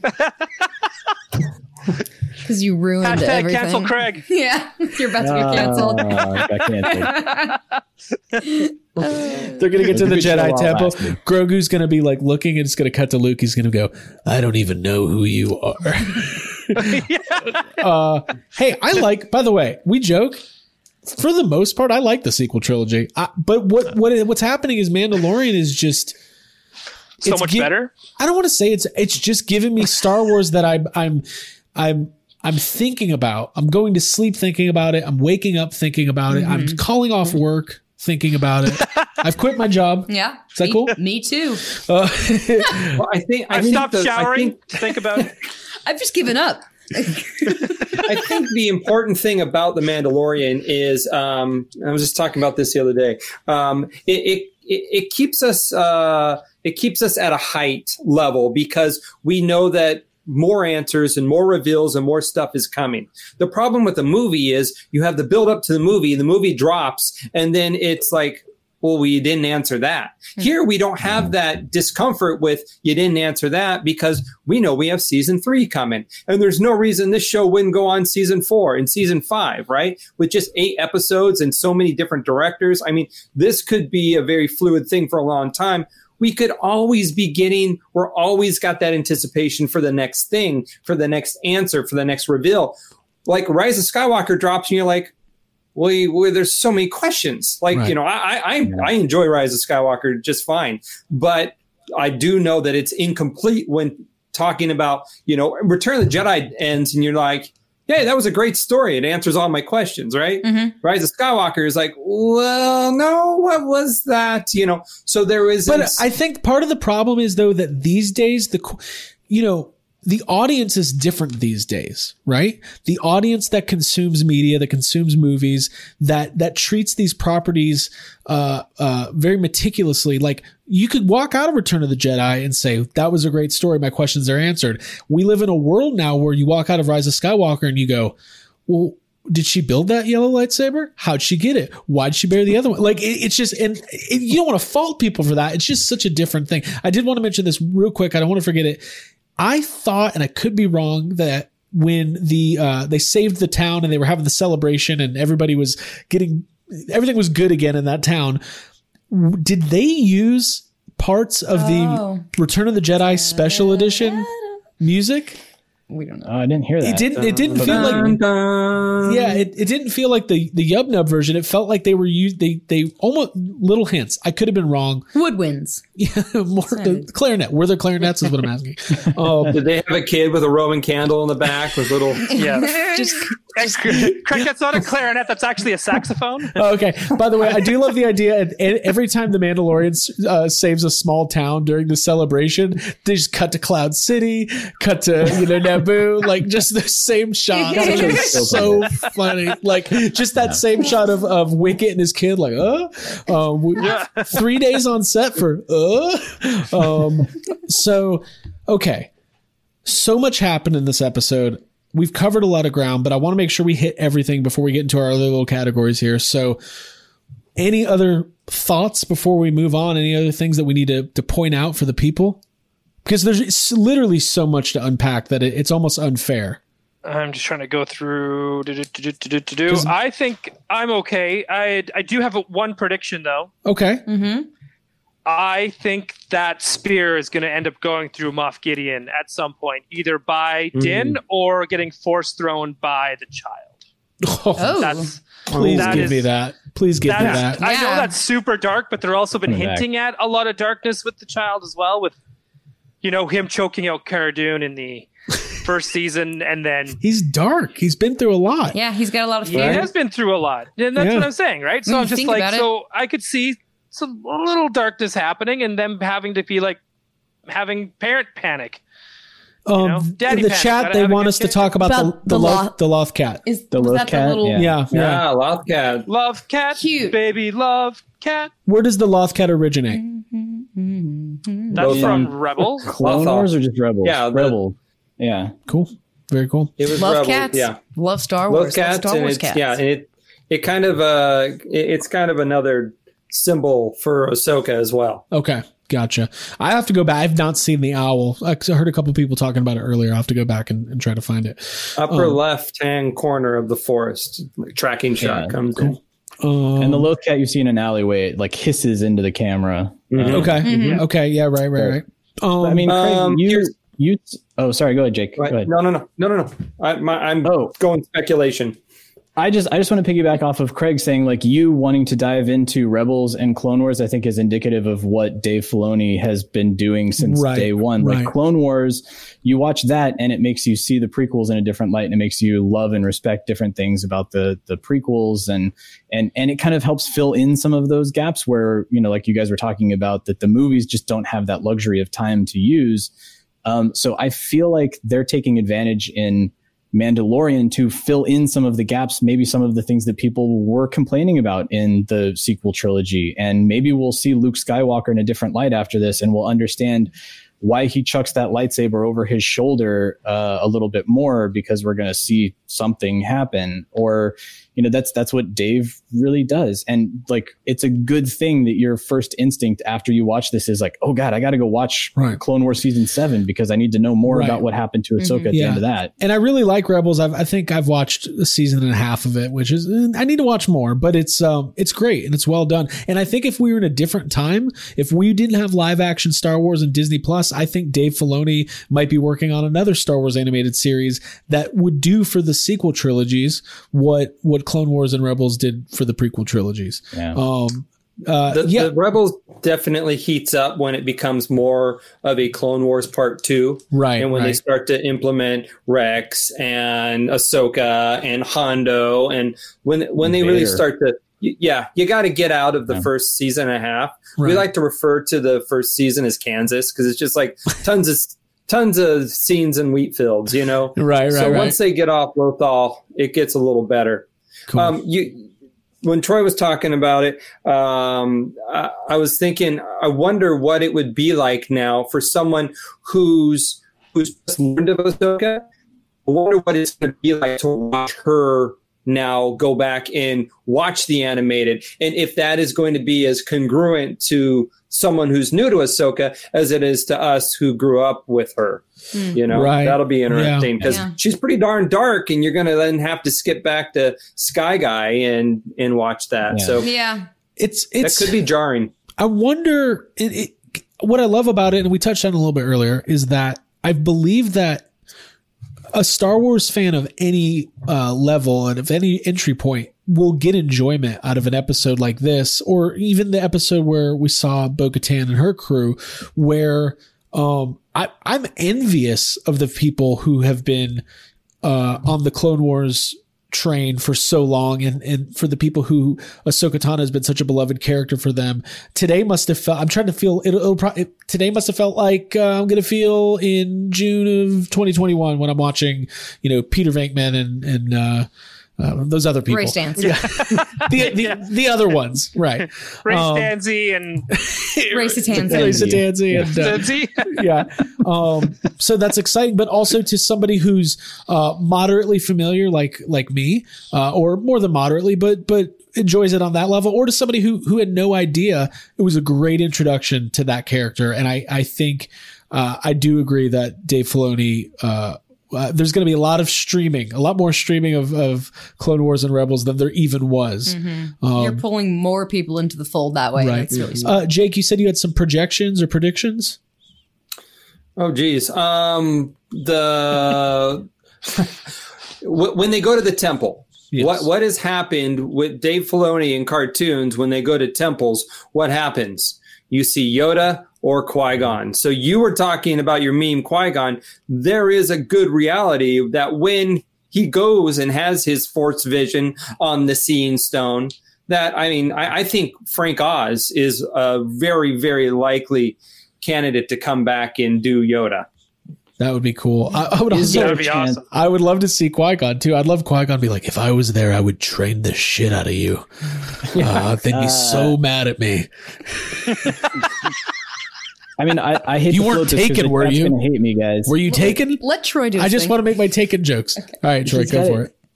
it. I- Is there a chance that Hayden Christensen, Kristen Christensen, I can't even say it. I can't speak tonight. Does Anakin Skywalker show up in that temple? Oh. I mean, When I- Padme, oh, does Padme show up in this temple too? Oh, yes. Why would Padme be there? Stop it. Why not? I love Padme. There's like it's like uh it's you know it's like in uh, Back to the Future 2 where any old citizen could get a hover conversion on their car. We now have uh uh you know civilian force ghosts. Anybody Oh, can do it. she's not a civilian. She's an angel. Oh right. Um You know what? A great tie-in to the Kenobi series would be having Ewan McGregor do it. I, I think he, he's going to show up eventually, and I think I do think Hayden Christensen will show up at some point.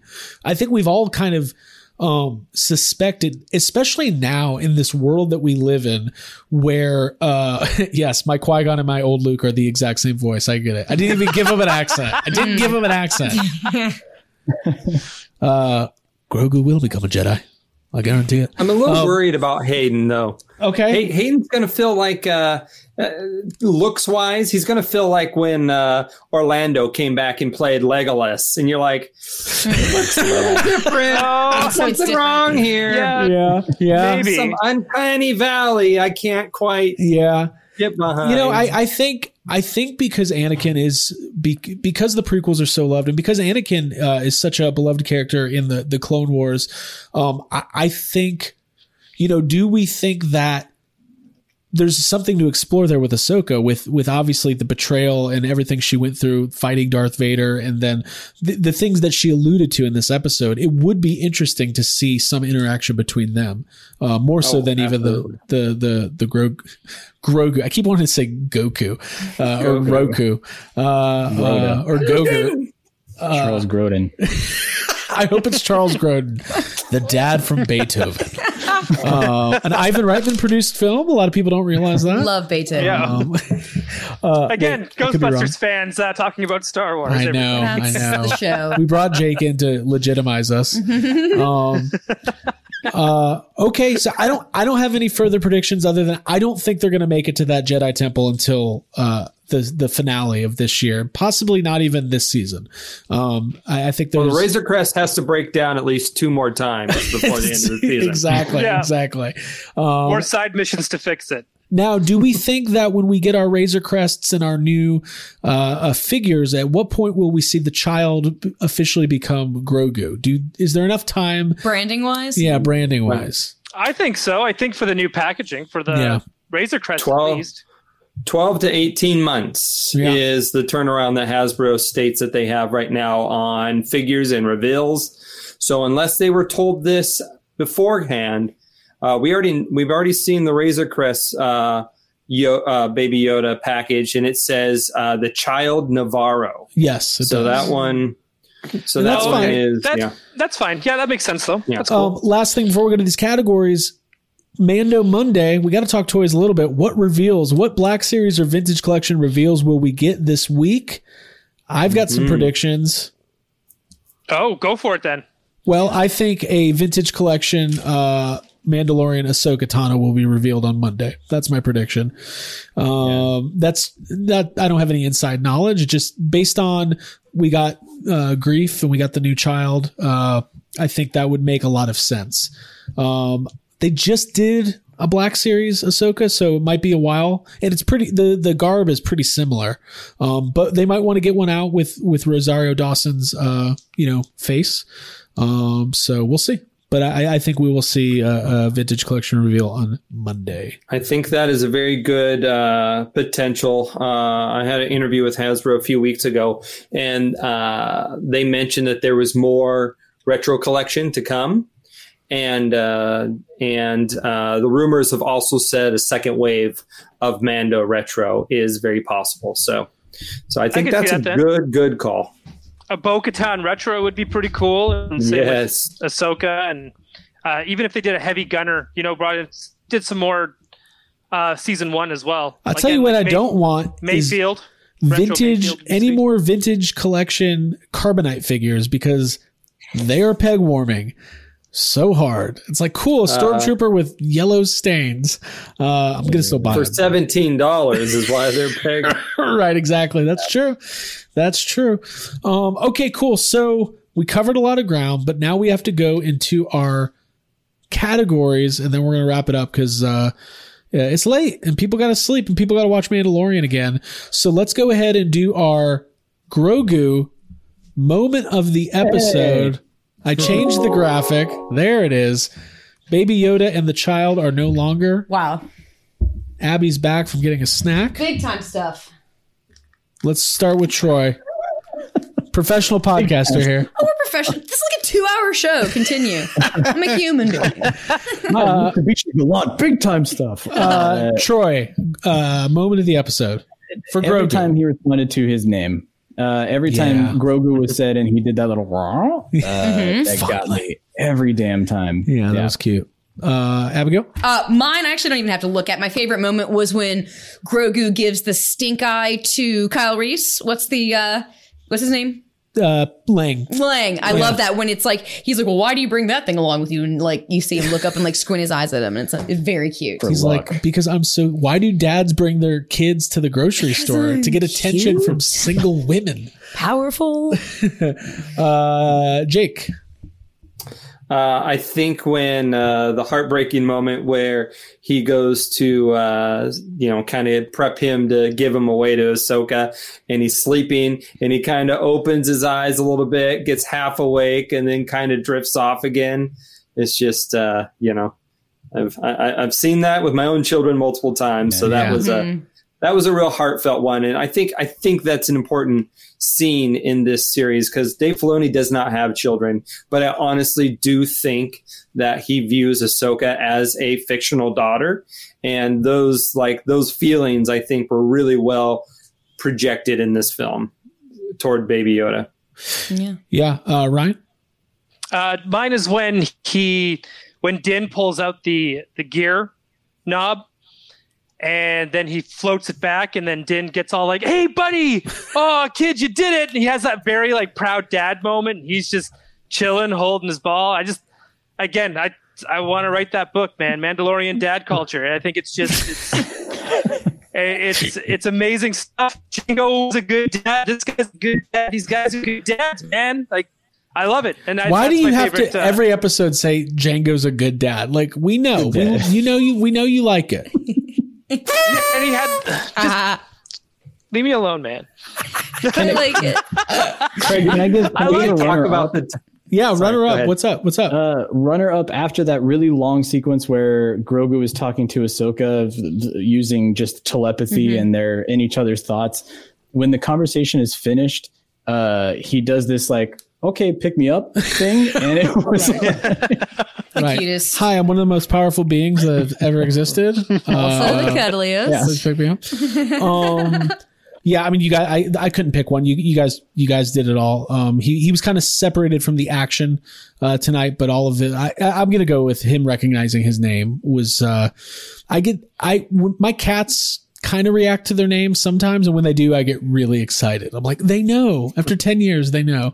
Um, but, uh, yeah, really good stuff. Let's talk about our MVP of the episode. Who's it going to be? Troy Benjamin. I, I think it has to be Ahsoka. I think it, I would. Do we even need to do this Yeah, myself. this is a dumb segment. Just admit it. well, the last couple episodes, there's been some, you know, some competition. Yeah.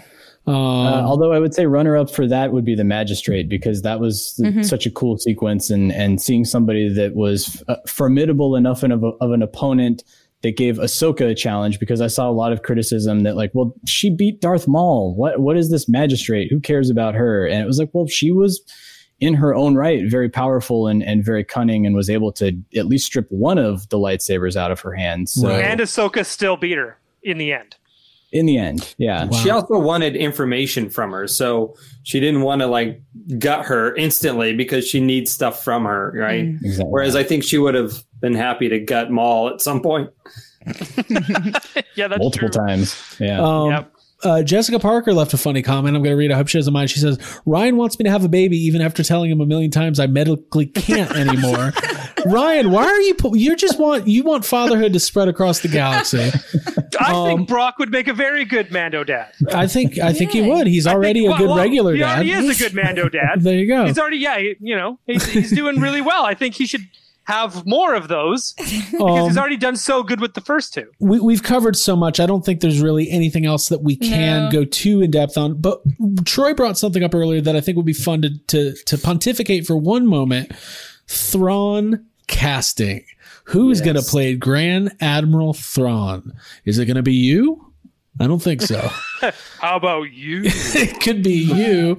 Um, now there was something that leaked years ago that I never. There was like a, a an actor uh, doing like a Thrawn audition in makeup, and uh, this was probably ten years ago or five years ago. So I don't think it'll be him, no name actor on the internet. Um, but uh, Troy, did you have any thoughts on this?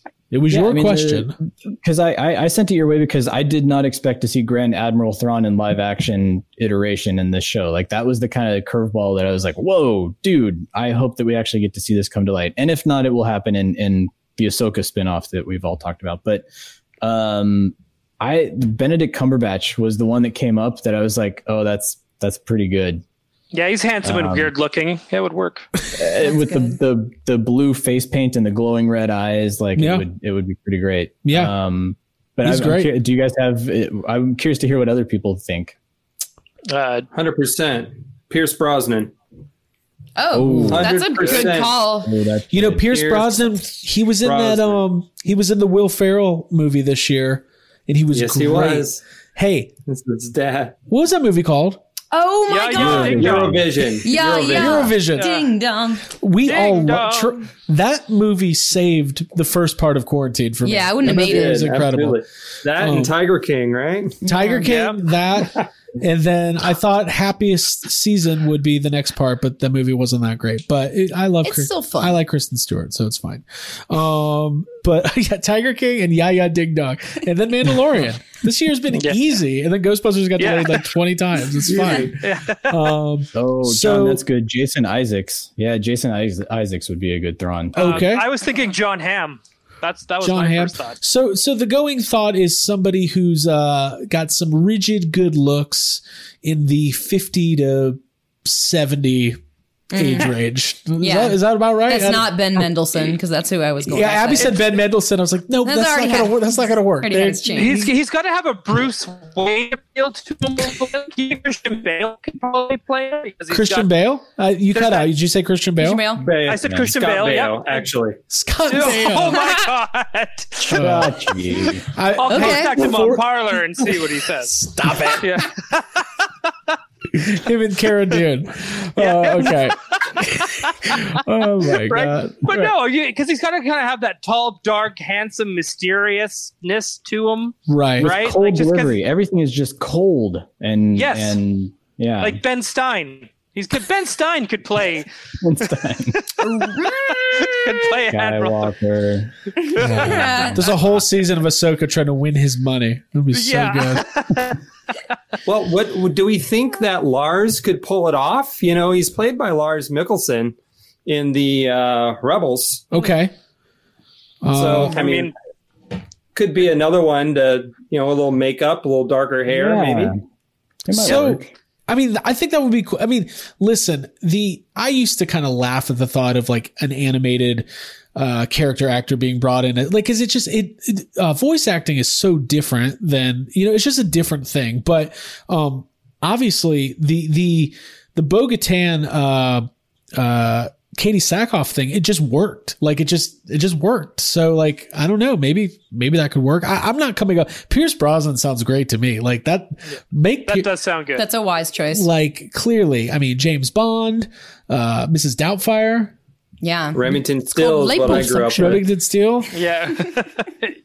J- We'll just have we'll we'll have GoldenEye jump from one N64 game to Shadows of the Empire. It'll be great. It'll be great. oh, maybe we could get uh, Bruce Willis to come in as old Dash Rendar. Oh no. Oh.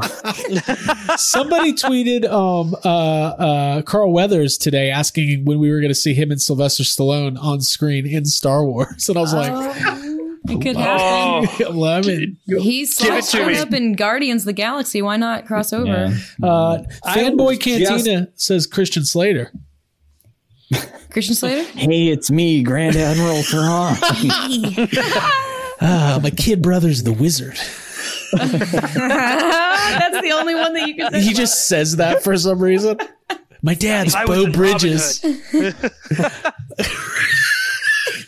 Um, okay, that's fun. I mean, yeah, and then obviously we think we're going to see Ezra. We think we might see Sabine. So lots of uh, interesting casting. Uh, we're we're going to end up seeing like you know a lot of people that we we never thought we were going to get. So it's it's pretty Yeah. damn cool. It's pretty damn Well, cool. that's the insane thing about it. We're 13. Just think of it this way: you're 13 episodes into a series, and think of how many marquee names have been in this series already. I mean, there's just so many actors that have just like just are okay with a one and done episode in The Mandalorian. I mean, everything Right. from John Leguizamo, I'll do a voice for three minutes in a show. What you bet? Right. It's just it, it's that that's the power of this show Yeah. is the stars that want to absolutely are in line to like, hey, I'll cameo. Uh, I'll be I'll be eight D eight mumbling down the street. Yeah, it's Right. the new Batman 66 window gag, right? Like That's what it is. everybody wants to is. be It a- is Everyone a- Everyone wants wants to be a part of it. Yeah, we're gonna get a. Um, I can't think of one actor from that. That was a, but I know Oh. that all of their their the Batman sixty six villains were like, uh, you know, Sammy famous- Davis will come out of the window. Okay. Hey guys, Um, Yeah, it's a great place because if there, it seems like most of the people that come on are either fans of Star Wars or like know about the buzz around the show and having like So, Jason well- Sudeikis, Amy Sedaris, like funny people on the show has been really great. yeah. So, do you think this will be our introduction to Brie Larson joining the Star Wars universe? I don't know if we can handle that. I can't. I I couldn't. I Ryan- need a hundred calm downs. Ryan Ryan talks about the Brie Larson Star Wars trilogy all the time, as Like if it's, it's if Like, real. that- least- real, it must be every other week for sure. Once every other week, I bring up like, how do you think they're gonna do it? They're gonna do it right. Like they'll give her like a lightsaber because she has to have one, right? And it'll be like Old Republic, and she'll have a Padawan, and it'll Yeah. be her Padawan will be Brie, like Alison Brie. Alison Brie is what I was going to say. now Yeah. here. Old Republic tie-in. I mean, High Republic tie-in. So you know the big publishing push starts Yep. in what a month practically now. Soon, yeah. In January, they pushed it back. High Republic, um, Typhone, Typhoon, Typho, Typhus, whatever the planet is we're going to. Oh, I have it. Hold on. yeah, on. I wrote Typhon. Typhoid Typhon? fever. Yeah. Tython. Tython. Yeah. Typhoid Mary. Typhoid Mary. Um, that planet is apparently a reference or a pendant from that planet is referenced in High Republic issue number one that's coming out to Marvel Comics. So I wonder if this will be something like we'll get to Tython and that storyline or that that temple or whatever will play a bigger part down the road Yeah. in not only publishing but my my I I, I have the theory that the that whatever Star Wars trilogy comes out, it's going to be High Republic based in the next. You know, I don't know what their time frames are anymore, but that's my th- going theory. Could somebody fill me in go. on the the time frame of High Republic? Brie Larson is the timeline. Yeah. I like It- that. Uh, what what was it? Yoda would be. It's like 400 years, right? Is it 200, 400 years in the past? Before So are we gonna get Skywalker? teenage Yoda and teenage Yaddle like smoking by Yeah. the bleachers, making Oh, out? Yeah, yes. It's like Grease. Yeah, it's like weed. it's like Grease, but Star Wars. Like he wears the- like a leather jacket. Grogu called, like, origins. Yes. right, right, right. Yeah. Th- Instead of the T birds, they're the X wings. I guess there wouldn't be X wings then. Um, you know, oh, holy shit. We, we, we, we didn't mention this one part about uh, the magistrate because I can't think of her real name or her fake name. Morgan Elsbeth. Morgan Elsbeth, they they kind of give a little of her backstory. They say that she is a destroyer of worlds. I guess she, well, I don't Her everything was taken from her, so she's just taking everything from everyone else. right, right. She was part of what manufacturing some of the Star Destroyers, something. Star was Destroyers? yeah, something along Well, they lines. said that her planet or race or something because I think she's supposed to be alien with the head. I think that- so. Yeah, yeah. Yeah. Yeah. But they said that her planet or uh, people were wiped out, which would make perfect sense as to why she would align herself with Thrawn because that's kind of his storyline. His people were wiped out. And Right. so that yeah, so she's a warlord, which yeah, they didn't elaborate on, but that helped justify why she could hold her own against Ahsoka a little bit. And I do wonder how long Ahsoka's been tormenting these people. Like it seems like maybe Right. it's been going on for a while, and like every Maybe week. they're- Ahsoka burned down all the trees. Yeah, Yeah. yeah. I'm gonna root them out. um, so man what an episode what a time to be a star wars Mm. fan i i do you know i do um i hope that they're able to you know it feels like they're getting right back into the skywalker stuff and i love it because i think jedi mythology is my favorite part of star wars um but i do hope that they can launch successful trilogies and series that take place you know way in the future or way in the past and kind of exist exist on their own because i think that's really important for building out um Star Wars uh, going forward. I think there's just tons of great stories to tell with tons of amazing writers and producers and directors out there. And we know Taika Waititi is going to be doing something. And God, no, is Rian Johnson? Is that trilogy still happening? Is it They've never canceled it publicly. right? Right. So Rian Johnson has a trilogy. There's supposed to be the Game of Thrones guys, which took a different deal with Netflix. Right, We're supposed to have a series of a series of movies. right. Uh, Kevin Feige was apparently going to produce or drop away from Marvel for a movie for Star Wars.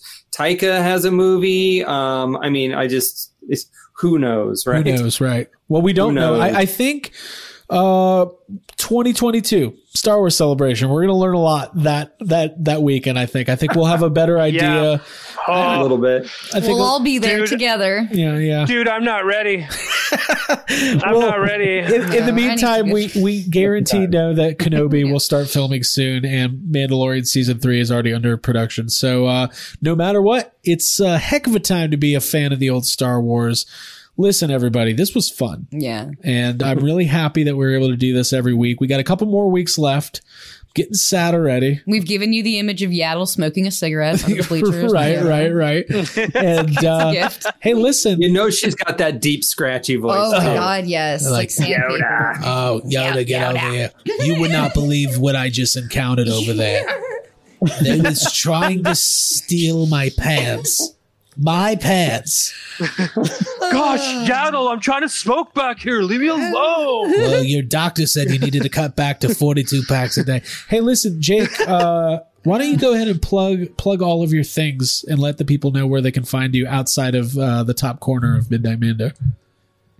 North Tacoma, Washington is if you want to come stop me. Okay. Um, uh, if you want to find me online, you can, of course, find from Forlom to Zuckus.com. We're on the Instas, we're on the Facebooks, and we tweet from time to time. So you can always find us there. Cool. Great content. Yeah. If you're a Star Wars Oh, fan, you can also find me on Star uh, Sandcrawler podcast a lot, and also uh, Galaxy of Toys podcast. So wherever you uh, get your podcast feeds. So Cool. Yeah, uh, too. I love Sandcrawler. The discussions on there are like, it's so, and I mean this in the best way possible, but it's just down and deep nerdy. It's like we're gonna talk about Power of the Force Series One for three hours, and I'm just like, Yeah. Like proportions. sign me up right now. I love Dangar Dan. We're gonna have to have him on the show at some point. Uh, do it.